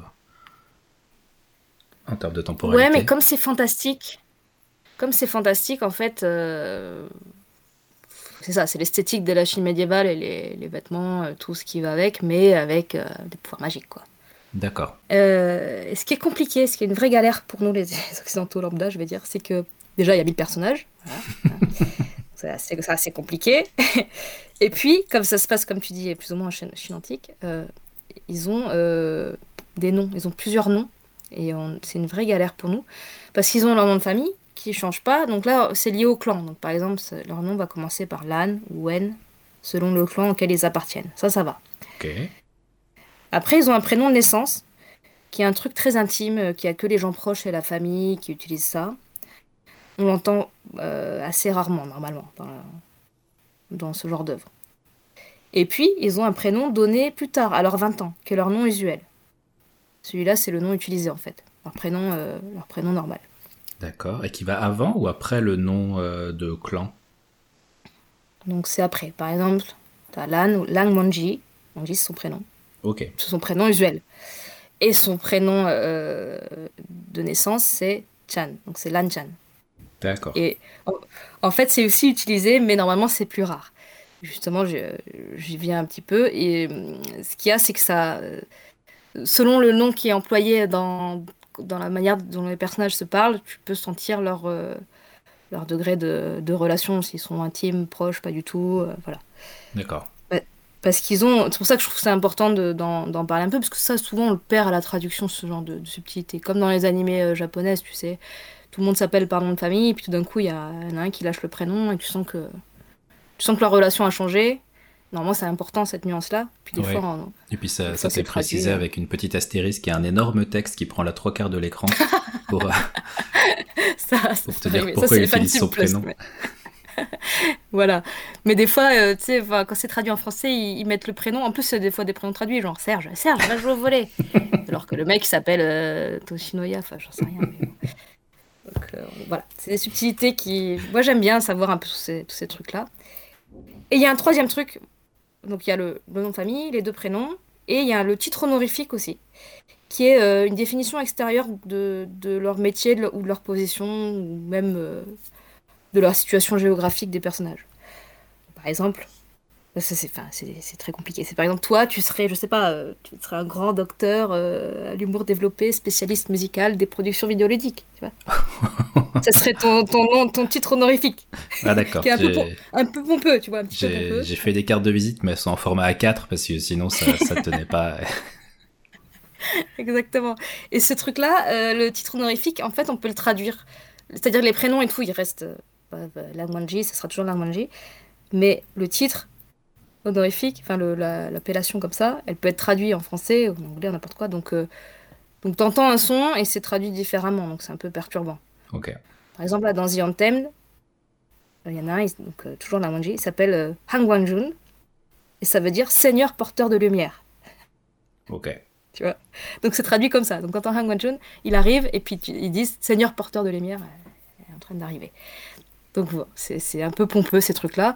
Et du coup, des fois, on est paumé parce qu'on se dit mais euh, de qui, ah, ça se réfère à qui Euh, Il y a vraiment un temps d'adaptation. Tu sais pas de qui on parle. euh, c'est- pas simple quoi. Ok. Mais bon, comme je disais, c'est quand même sympa de savoir ces petites nuances. Euh, parce que ça- Et euh, du coup, quel est le pitch de The Untamed? Alors, The Untamed, c'est, euh, comme je disais, donc c'est des cultivateurs, donc euh, on raconte leurs exploits et tout. Et le pitch, c'est quand même, il y a deux héros. Donc il y a Wei Wuxian et Lang Wangji, les deux héros de la série, qui sont opposés un peu en tout. Donc euh, comme le yin et le yang, il y en a un qui est vêtu en noir, l'autre en blanc.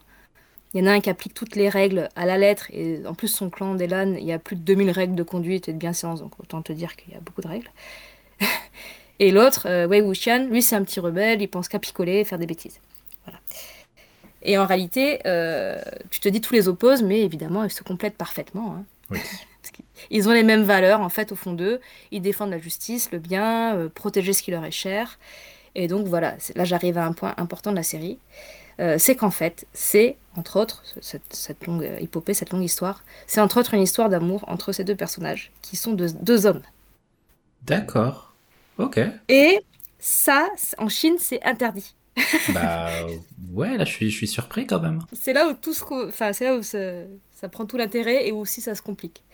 C'est-à-dire que en Chine, comme ailleurs en Asie, il y a quelques années, ça a commencé à se développer les histoires, les BL, c'est-à-dire les, les boys love, les histoires entre hommes comme ça, parce qu'il y a un vrai intérêt, il y a un vrai, une vraie demande. C'est un truc qui s'adresse plutôt majoritairement aux femmes. Au Japon, par exemple, il y a plein de mangas de BL, enfin du- des yaoi, on appelle ça Ouais. aussi. Euh, Il y a eu des animés, maintenant il y a des films, des dramas, c'est la suite logique. Il y, a, il y a plein de choses qui se développent. Et en Chine, ça avait commencé aussi. Euh, ils se sont engouffrés dans la brèche, comme tout le monde, hein, parce que c'est très lucratif en plus. c'est dans l'air du temps aussi, le côté LGBT et tout. Mais sauf que là-bas, euh, bah, l'État est, comment dire poliment, conservateur, tu vois. Ouais, on va, on va dire ça. On dit ça comme ça, on reste poli. Hein. Bon. Dès qu'un truc leur plaît pas, c'est banni en fait. Ok. Ils disent c'est banni. Donc ça a commencé, il y a eu des dramas, et euh, ça leur a pas plu du tout, et ils ont, ils ont mis un stop direct. Donc tout ce qui est euh, amour, euh, amour entre hommes, euh, histoire homosexuelle, ou même entre femmes, je pense que c'est pareil, euh, du boys love et tout, c'est banni. Mais il y a plein d'autres choses interdites en Chine. Quand tu creuses un peu, euh, les boucles d'oreilles chez les mecs à la télé, c'est interdit. Parce que c'est pas assez viril, ça fait trop fille. Donc, euh, eux, ils veulent des mecs qui vont à l'armée, qui font. Donc, c'est interdit. Euh, tout ce qui est culture coréenne en 2016, ils ont fait un blocus à cause de BTS normalement, notamment, et de ok. Blackpink. Parce que ça avait trop de succès. C'est commencé à trop envahir tout. Et là, ils ont, justement, tu vois, 2016, c'est ce qu'on disait. BTS commence à être un peu partout. Et donc, euh, la Chine a bloqué tout ce qui est K-pop et tout. Fini. Ok. On parle plus de la Corée. Quand même, c'est fou. Euh, Alors, ils refont les trucs à leur sauce. Ils font, euh, ils refont pareil. hein, Ils font de la, la- la pop chinoise, mais c'est eux qui le font. C'est pas, ça vient Oui. pas de Corée. Par contre, si c'est japonais, c'est- japonais, c'est bon, mais pas Faut les que ce soit validé par l'État. Ouais, voilà. donc tout ce qui est euh, boys love à la télé, c'est mort. Tout ce qui est donc drama, film, et, euh, même animé, il n'y a pas. Enfin, il y a une censure, quoi. Mais du coup, Et- comment ils ont fait pour la série? Eh ben la série, il n'y a rien d'explicite en fait. Tu...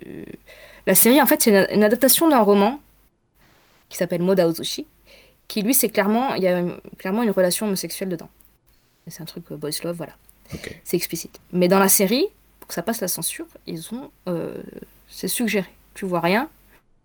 Et juste, et bon, quand tu le sais, c'est, ils ont des regards, des petites phrases. Ouais. Ça passe la censure, mais Mais c'est suggéré quand même, c'est pas complètement remis. mais tu sens qu'il y a des sentiments, quoi, voilà. Et juste, tu vois, c'est pas montré. Ok. Ben, C'est pas explicite. Donc, parce que dans les, dans les web romans, dans les livres, là, c'est autorisé. C'est ça aussi que ceux de. Enfin, il y a des niveaux, tu vois. Là, là, tu peux, parce que c'est la littérature, donc, enfin, tu peux, ça passe, quoi. En webtoon, ça dépend sur quelle plateforme c'est, ça sort. Donc, normalement, c'est aussi. Il y a des trucs, des fois, il y a des bisous, des fois, même pas. Voilà, tu vois, c'est compliqué. Mais par contre, les auteurs, ils sortent des webtoons censurés, et sur leur page personnelle, de, de, comme un Facebook ou quoi, là, ils mettent les- la version non censurée. D'accord. Bref, il y a tout un jeu autour de ça. Et, et je trouve ça fou que ben, c'est la série qui a le mieux marché en 2019. Elle a pété tous les records de, de- d'audience et tout. Elle a eu tous les prix. C'est produit par la plus grosse boîte du pays. et c'est, ils sortent un truc euh, limite, tu vois, enfin, qui, Ouais, qui qui- surfe sur le... le- vraiment au niveau de la ligne, quoi. Mais juste. euh, Voilà. D'accord. Et il y a un autre truc qui est banni en Chine, c'est les films de zombies et étrangers. Donc tout ce qui est zombies, vampires, euh, loups-garous, momies, fantômes, c'est banni aussi. Donc quand Ghostbus- Ghostbusters devait sortir, il n'est pas sorti. Dernier train pour Busan, il n'y a pas eu. Le Ah film. Resident Evil, euh, The Final Chapter, chapter pardon, il est sorti, mais il y a eu 7 minutes coupées de censuré dedans. Enfin bon. Enfin, alors qu'ils auraient pu euh, juste l'interdire, hein, c'est pas, pas grave. hein. Non, bah, ouais, voilà, parce que c'est un Ah, chef-d'œuvre. Les pauvres, ils ont rien, ils ont, ils ont pas le droit à dernier train pour, pour dernier train pour Busan, mais par contre, euh, Resident Evil Final Ouais, Chapter, oui, oui, si, si, on enlève juste Allez, 7 oui, oui, minutes. venez. Voilà, 7 minutes du film en moins, en plus, je pense que ça n'a aucun sens. Enfin, c'est stupide. Euh, Et donc là, The Anthem, ça réunit des relations amoureuses entre hommes et des zombies. Ah. tout ce qu'il y a pas, à- ce qu'il faut pas faire, il les met dedans. Alors, c'est pas des zombies. Encore une fois, c'est parce que les mecs sont pas vraiment morts, tu vois. C'est juste des... Hmm. ils sont ils sont pas en forme. D'accord. Ils sont appelés marionnettes fantomatiques et c'est des gars qui sont pas morts. Ouais, ouais, c'est comme des zombies quoi. Ok. Donc ça me fait mourir de rire. Et donc voilà, ça a été le- un carton sans précédent. C'est un truc de ouf. Et donc maintenant, toutes les chaînes et tous les trucs de télé sont en train de produire euh, des nouvelles séries euh, d'époque, euh, enfin de, de cultivateurs, avec des romances entre hommes. Ça y est, ils sont tous dans la brèche. Ils sont tous en train de faire ça. Ah ouais. Tellement ça, avait- tellement ça a marché. Sauf qu'il y a beaucoup de post-prod derrière. Enfin, on les attend encore, parce que ça c'était il y a deux ans, et pour l'instant, il n'y en a pas eu d'autres, mais c'est en cours. Mais Et du, donc, oui. du, du coup, si, enfin, si s'il y a une histoire, donc beaucoup plus euh, explicite dans, dans le dans le livre que, que, que dans la série, mais tout de même, et qui sont de, de clans différents. Il y a un côté un petit peu euh, genre euh, mon clan ne t'acceptera jamais, un peu à la Roméo et Juliette ou euh, ou pas du tout? Oui, il y a, il y a ça aussi, oui, oui, oui. Bah, comme ils sont très différents, il y a ce côté-là aussi. Il y en a un qui n'est pas, pas for- forcément bien accepté dans, dans le clan où il y a 2000 règles, et que lui Ouais. veut juste boire des, des- du vin, ça passe pas. Euh, mais comme l'histoire se déroule euh, dans... Après, bon, ça je parle de cet aspect-là parce que c'est l'aspect le plus important, mais euh, le- toute la série en elle-même, c'est une, une épopée, c'est une aventure, il, y a, il se passe plein de choses, hein, c'est pas, vraiment pas que ça. Et justement, elle se déroule sur plein d'années. Euh, Il y a même une histoire de réincarnation et tout, donc c'est Oula, c'est dans la longueur. C'est un, ouais, un gros truc. c'est un Euh, supernatural. un, peu, un peu aussi, ouais. Et donc, il y a des, des évolutions de personnages et tout, donc c'est bah, c'est vraiment un truc vraiment bien fait. J'ai vraiment beaucoup accroché à cette série qui est très prenante et qui est dans, ouais, dans la longueur. Donc, euh, Mais parce que oui, justement, la 50 épisodes, est-ce que euh, il y a une histoire euh, à suivre du début à la fin, ou est-ce que c'est 50 épisodes un petit peu avec chacun leurs petites euh, leurs petites histoires et du coup ça peut se voir sans qu'il y ait un suivi euh, chronologique euh, parfait? Non, non, c'est une histoire du début à la fin. euh, ça raconte vraiment un truc. euh, il faut le regarder dans l'ordre. Faut le regarder dans l'ordre. C'est une saga. Il y a une saga familiale. Il y a tous les personnages. Enfin, non, non. Ça se regarde pas séparément. Ok. C'est vraiment l'histoire complète. Et donc, les deux acteurs, euh, Sao Zhan et Wang Yibo, euh, leur popularité a explosé après ce truc-là. Ils sont méga, c'est les méga stars maintenant en Chine et partout ailleurs. Et moi, je suis un peu fan de Wang Yibo. hein. Ceux qui J'ai cru comprendre. Twitter, euh, voilà, ceux qui regardent mon Twitter le savent.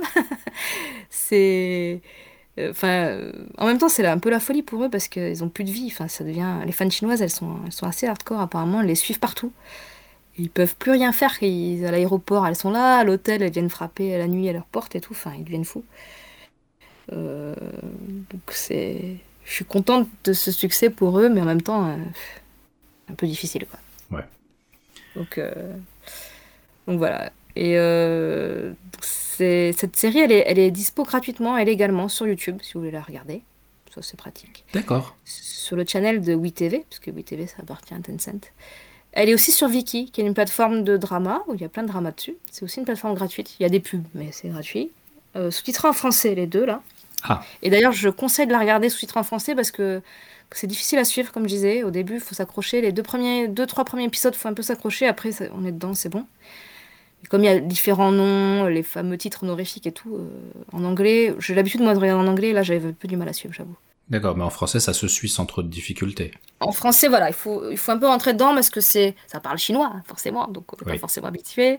Ça parle chinois, euh, il y a plein de noms, il y a plein de persos, et c'est des histoires qu'on n'a pas l'habitude de voir, donc il y a un petit temps d'adaptation, mais ouais, au bout de 2-3 épisodes, sur 50, ça va, on est assez vite dedans. Si on est, si on est pris dans l'histoire, après, euh, après les 50 épisodes, je vous jure, ils passent vite, et même on, on se dit, quoi, c'est déjà fini. Vraiment, il faut être pris dedans, mais ça, ça marche. Et c'est sur Netflix aussi, mais en anglais uniquement. C'est-à-dire qu'il faut passer l'application Netflix euh, sur le PC en anglais, Alors, et là, elle euh, sort. Malheureusement, je, je n'ai pas de partenariat avec NordVPN. Je dois être la seule personne sur tout Internet. Non, mais il n'y a pas besoin de VPN. Il faut juste la, la, switcher en anglais au lieu du français. Et là, il y a des, nouveaux, des trucs qui sortent sans VPN. Hein. C'est vrai des trucs qui sortent parce que c'est sous-titré qu'en anglais, il n'y a pas les sous-titres en français. Ah Et ça, et ça marche pour plein de, plein de séries, en fait, apparemment. Ok. Ah bah, je vais tester Et- ça. Ouais, sur l'ordi, sur le, sur le téléphone, je crois qu'on ne peut pas changer la langue. Mais il suffit juste de mettre, euh, sinon, en anglais. Et ouais, il y a des trucs qui sortent. Et je fais, ah ouais, d'accord, je savais pas non plus. C'est magique. Mais bon, je vous conseille de l'avoir en français, elle est sur YouTube. Il n'y a, pas de- y a pas de raison de ne pas regarder, quoi. A là, vous pouvez pas dire elle est introuvable, cette série. C'est faux. voilà. Et euh, au, au début, tu, tu parlais un petit peu de, donc du, du cinéma euh, asiatique avec les, les, les chorégraphies. euh, donc, on parlait des, des, des, des- des plus connus. Mais est-ce qu'on retrouve cette, ce, Mhm. ce côté-là aussi dans The Untamed? Bah, complètement. C'est hyper esthétique, en fait. La... Les, les, les habits, les décors, surtout, sont vraiment magnifiques. C'est très, très beau. Euh, vraiment, t'as pas l'impression de regarder une- un drama, une série, quoi, au début. Tu te dis, waouh, c'est c'est presque niveau d'un film. Bon, il y a des petites fautes de goût au milieu des trucs un peu cheap. Parce que ça reste un drama. Il y a un loup à un moment, j'en parle pas, mais il est. Enfin, c'est un truc en animatronique, c'est abominable. Il y a des trucs en 3D où t'es là, genre, allez, bon. Mais pour le reste, pour vraiment ce qui est décor, habits, euh, les coiffures, bon, c'est des perruques, mais il y a des trucs, c'est magnifique. La musique, elle est sublime aussi, ça, ça compte beaucoup.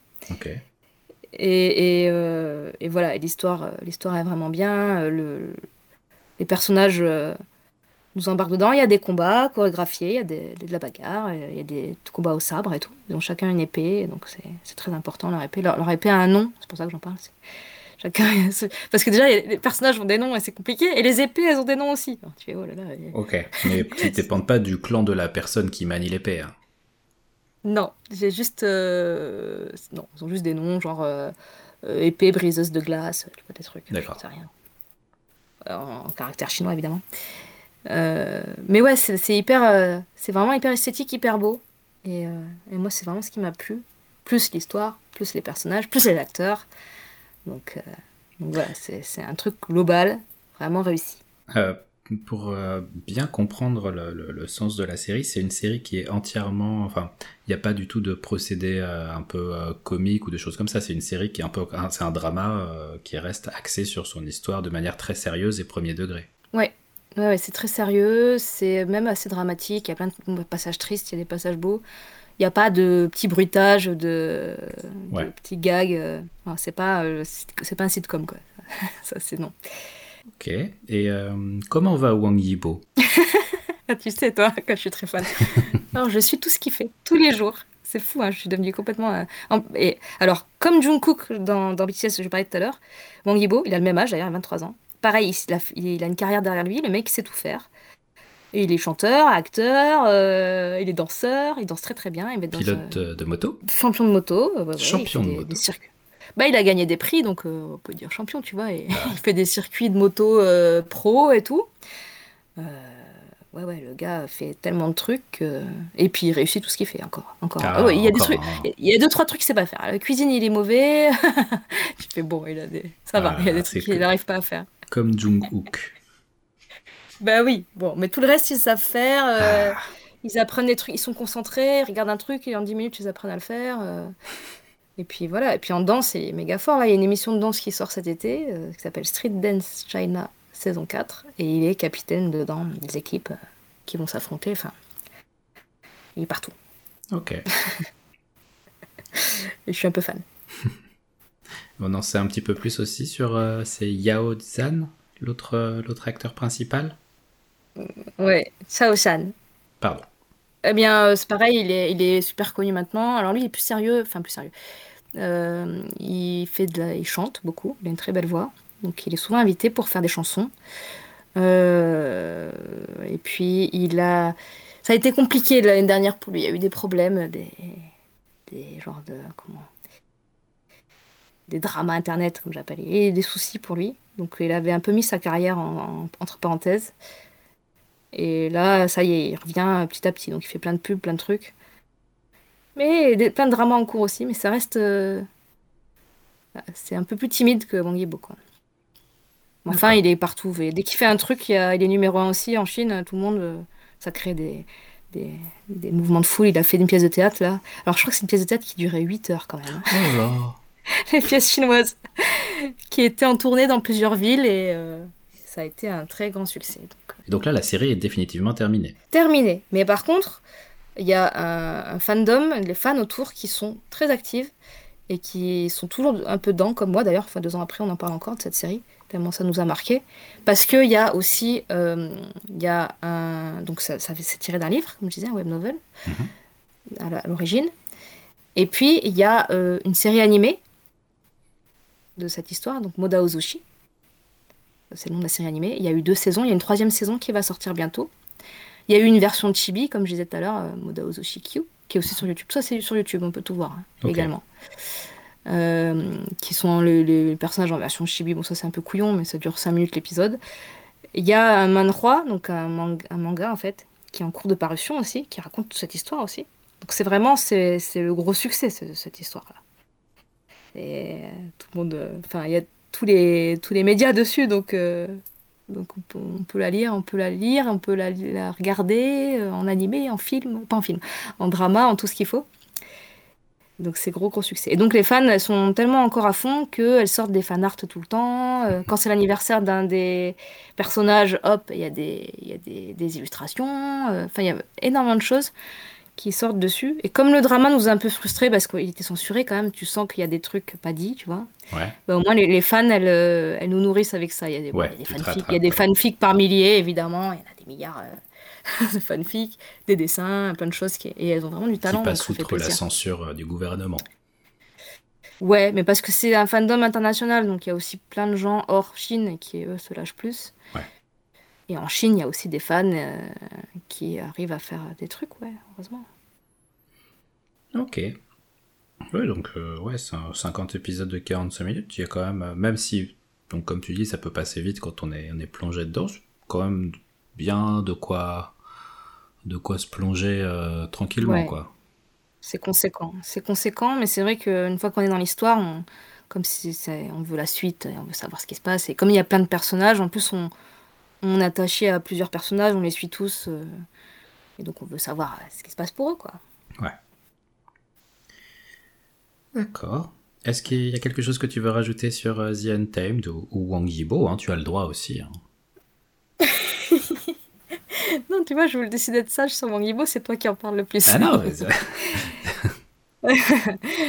Non, mais voilà, je- on va dire que cette série, ça m'a vraiment replongé, moi, dans, dans la culture chinoise un petit peu, que j'avais un peu mis de côté. Euh, les dramas chinois, je regarde plus maintenant. Euh, je suis plus ce que font les acteurs, les chanteurs, euh, les cérémonies de fin d'année, du coup, je les regarde, les remises de prix et tout. Les courses de moto de Wang Yibo, je les regarde. Et on s'inquiète quand il tombe. Oh putain, oui, c'est arrivé déjà. Donc voilà, il y, y a un vrai truc émergent, je pense, dans l'esthétique chinoise en ce moment, le soft power chinois, la culture, quoi. Parce que, par exemple, je joue à Genshin Impact aussi, Ah qui est euh, un jeu vidéo chinois, Ouais. euh, largement inspiré de Zelda Breath of the Wild, on peut dire ça comme ça. Oui. Un, truc en monde ouvert, euh, très joli, très chouette, qui est gratuit, entièrement gratuit ce jeu d'ailleurs, donc si vous voulez Ouais. y aller aussi... euh, Alors attention, ça reste un gacha malgré tout. euh, Voilà, après derrière, il y a un système de gacha, il y a un système où on peut dépenser des sous forcément, mais on n'est vraiment pas obligé. On peut très bien faire sans. Et euh, il y a des belles musiques. Enfin, vraiment, c'est un jeu aussi, j'accroche beaucoup. Et euh, je pense qu'ils ont bien réussi leur coup. euh. Ouais, au, au- Avec au ce- au niveau des musiques, euh, vraiment, les albums sont accessibles en ligne, vous pouvez les acheter en ligne. C'est souvent c'est des, des morceaux assez courts qui se font au maximum une minute, une minute trente. Il y a quelques morceaux un petit peu longs, notamment euh, ceux qui vont être des morceaux de boss, Célestinium final ou des choses comme ça. Euh, on, a vu beaucoup de, moqueries sur cette, euh, OST parce qu'il y a un morceau qui fait très Nier Automata, parce qu'il y a un morceau qui fait très Zelda Breath of the Wild, en plus de l'aspect euh, visuel du jeu qui rappelle beaucoup, plus le, système un petit peu de, paravoile. Mais vraiment, il, il, offre quelque chose en plus, aussi bien dans le jeu, dans son gameplay, dans sa variation, dans le fait de passer avec... parce qu'il joue sur les éléments. Et, euh, et, et c'est- pour les musiques, c'est pareil, c'est-à-dire il faut pas s'arrêter aux, aux moqueries qu'on a entendues dessus. Elle est, enfin, c'est, une, euh, une bande son qui est extrêmement riche, il y a énormément de morceaux et qui est vraiment, vraiment hyper apaisante en grande partie. Et c'est, enfin, j'adore l'écouter euh, au calme. C'est vraiment une très, très, très belle OST. Ouais, je suis très d'accord avec ça. Bah, en plus, il y a toute une partie du jeu qui se passe en espèce de Chine. Enfin, c'est la Chine représentée de manière euh, fantasy, tu vois. Mais... Et donc, il y a toute. euh, C'est l'orchestre euh, de... national, de... enfin, l'orchestre de Shanghai qui a, fait des... qui a fait des morceaux pour aller avec et tout. Et c'est vraiment prenant. Et comme tu disais, il y a plusieurs. C'est un système de... de plusieurs personnages, donc on peut switcher d'un personnage à l'autre avec différents éléments, euh, feu, vent et tout, qui est assez. euh, qui est assez bien foutu. Enfin, pour un jeu gratuit, en tout cas, il se laisse tenter tranquille. Quoi. Oui, oui, oui. J'avoue que moi, je, sur Twitch, en ce moment, je, je Twitch beaucoup sur ce jeu, mais. parce qu'il Je- est- Il, est, il, est, il, est, il est- il est vaste, quoi. Il Ah bah. C'est. c'est ouais. Il En plus, ils rajoutent du contenu, ils continuent, c'est annoncé, enfin. Ouais. Voilà quoi. Bah, ils vont faire une, une partie là qui s'appelle Inazuma, qui va être le Japon. Donc on, a- on attend ça avec impatience. Après, il y aura la France qui s'appelle Fontaine, qui va être très Versailles, quoi. Enfin, ça va être rigolo. C'est un peu des clichés, mais c'est c'est sympa de voir toutes ces parties de map qui s'ajoutent et qui qui sont des pays euh, qu'on connaît mais fantasmés, quoi. C'est marrant. C'est. Non, franchement, ça vaut. Ça... Enfin, voilà. C'est. On peut on doit être pas obligé d'aimer. Après, c'est un jeu qui peut vraiment être fait gratuitement. Vraiment pas. enfin, après, plus si vous Mm. avez de la chance comme moi sur votre euh, votre truc de départ euh, qui est offert, euh, les premiers les premiers vœux euh, qui sont offerts, parce que donc après ça, devient payant. euh, vous pouvez dès votre premier vœu avoir Kegging. Euh, voilà, c'est. Ah, t'as de la chance, ouais. Ah ouais, bah ouais, ouais, pas qu'un peu. mal. Et, euh, et puis en plus après j'étais là mais attends c'est bien c'est pas bien et puis tu sais je cherche sur internet et je vois euh, le streamer américain qui a dépensé euh, 2000 dollars pour essayer d'avoir Keking. ah bon? Ah ouais, quand même. Ah, 2000 d'accord. dollars. d'accord. Oh là là. C'est un un Après, le système de. Le système de vœux, on peut quand même euh, continuer à le faire gratuitement, c'est juste qu'on accumule moins de ressources euh, quand on fait tout, tout Ouais. gratuit forcément, et que c'est plus long et qu'on a moins de chances de tomber sur les... d'avoir les persos, mais euh, En tout cas c'est vraiment pas mais on n'est indispensable pas- on n'est pour finir le jeu et hein. en profiter. voilà, on n'est pas obligé de payer du tout. euh, Et on peut quand même avoir des personnages, comme tu viens de le dire. Ah, ah bah du coup, euh, je pense que vous pourrez considérer Genshin Impact comme euh, soit le petit apéritif, le petit digestif ou le petit café de ce menu.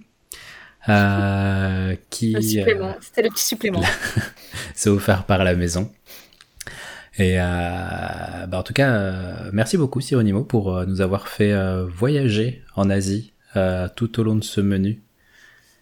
C'était euh, Bah, avec plaisir. Merci de m'avoir invité pour parler de tous les trucs que j'aime. Forcément, c'était long parce que c'est des trucs qui me passionnent, donc ça part dans tous les sens. Mais voilà. ouais, mais en tout cas sur euh, sur euh, bah, déjà bon Dragon Quest, j'étais moi-même fan avant et donc ça c'est le côté Japon, c'était le côté Japon du menu. Après BTS, Voilà. comme je te disais, je connaissais pas grand-chose et vraiment c'était hyper intéressant de, de découvrir un peu la- leur évolution au fil des années, la- les différents euh, les, les différents personnes du groupe euh, et le fait qu'il y en ait un qui, qu'il y en a qui soit plutôt côté rap, plutôt chant, non rap, plutôt danse, plutôt danse euh, un petit peu plus moderne, comment ils ont évolué au fil des années, Ouais. euh, la- la- les thématiques abordées, comment comment le, comment expliquer ce, ce phénomène de la de la K-pop euh, qui, qui a vraiment euh, qui déferle encore maintenant alors que euh, il y a cinq ans euh, c'était euh, c'était vraiment enfin c'était même pas même pas évoqué hein, sauf peut-être par les gens qui étaient moins déjà répandu. dedans, ouais, mais- C'était moins répandu. et, euh, donc pour finir, un détour par la Chine avec The Untamed, qui est donc en plus accessible gratuitement euh, sur euh, sur internet avec Oui TV ou sur Netflix. Donc si vous passez l'application en anglais, euh, chose que Ouais. Sur Netflix en anglais. C'est l'astuce, là. Faut, faut savoir. Moi, je savais pas non plus. mais- Bah tu, tu, tu me l'as appris. Et je- sinon, c'est sur YouTube. testé. YouTube. YouTube, euh, tout simplement. Euh, si vous avez euh, des choses que vous souhaitez préciser, si vous avez découvert des choses avec cette émission, bah, n'hésitez pas à nous le communiquer, à Sironimo ou à moi-même, ça fait toujours plaisir, même pour, pour les invités. euh, des fois, ils voient, je leur transmets des messages, ils sont très contents de voir que des, des gens se, se sont lancés dans des découvertes euh, sur leurs conseils, et moi, ça me fait très plaisir aussi, parce que c'est aussi euh, le but de ce podcast.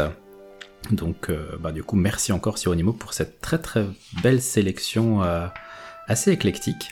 Ben, merci à toi pour l'invitation. Ben de rien. Et puis, euh, ben, sur ce, c'est la fin de cet épisode et je reviendrai avec de nouveaux invités eh ben, le, le, mois prochain, si je dis pas de bruit. Non, pas oui, je, je, vais essayer de continuer tous les mois, même si avec l'été c'est compliqué, avec les, les, vacances et tout ça, mais on va y arriver, on y arrive toujours. Euh... Mais oui, bien sûr. Ouais, je suis pas inquiet. Et puis maintenant que j'ai fait une petite, ouais. j'ai arrêté le tombéry, j'ai un peu plus de temps pour me, me plonger sur d'autres choses, donc euh, ça facilite pas mal. Euh, vous retrouverez dans la description euh, forcément donc les liens vers Gaming Web, vers la chaîne Twitch de Sironimo, mais aussi vers bah, les, les, sélections dont on a parlé aujourd'hui, Dragon Quest, The Untamed ou BTS. D'ailleurs, donc Sironimo, tu me, tu, me, tu me communiqueras si tu veux bien par, par DM s'il y a des liens que tu veux que je rajoute dans la description, oui. ce sera mis. Et euh, sur ce, okay, bien, merci. nous vous remercions d'avoir écouté ce podcast et euh, nous vous souhaitons une agréable journée. Merci, au revoir.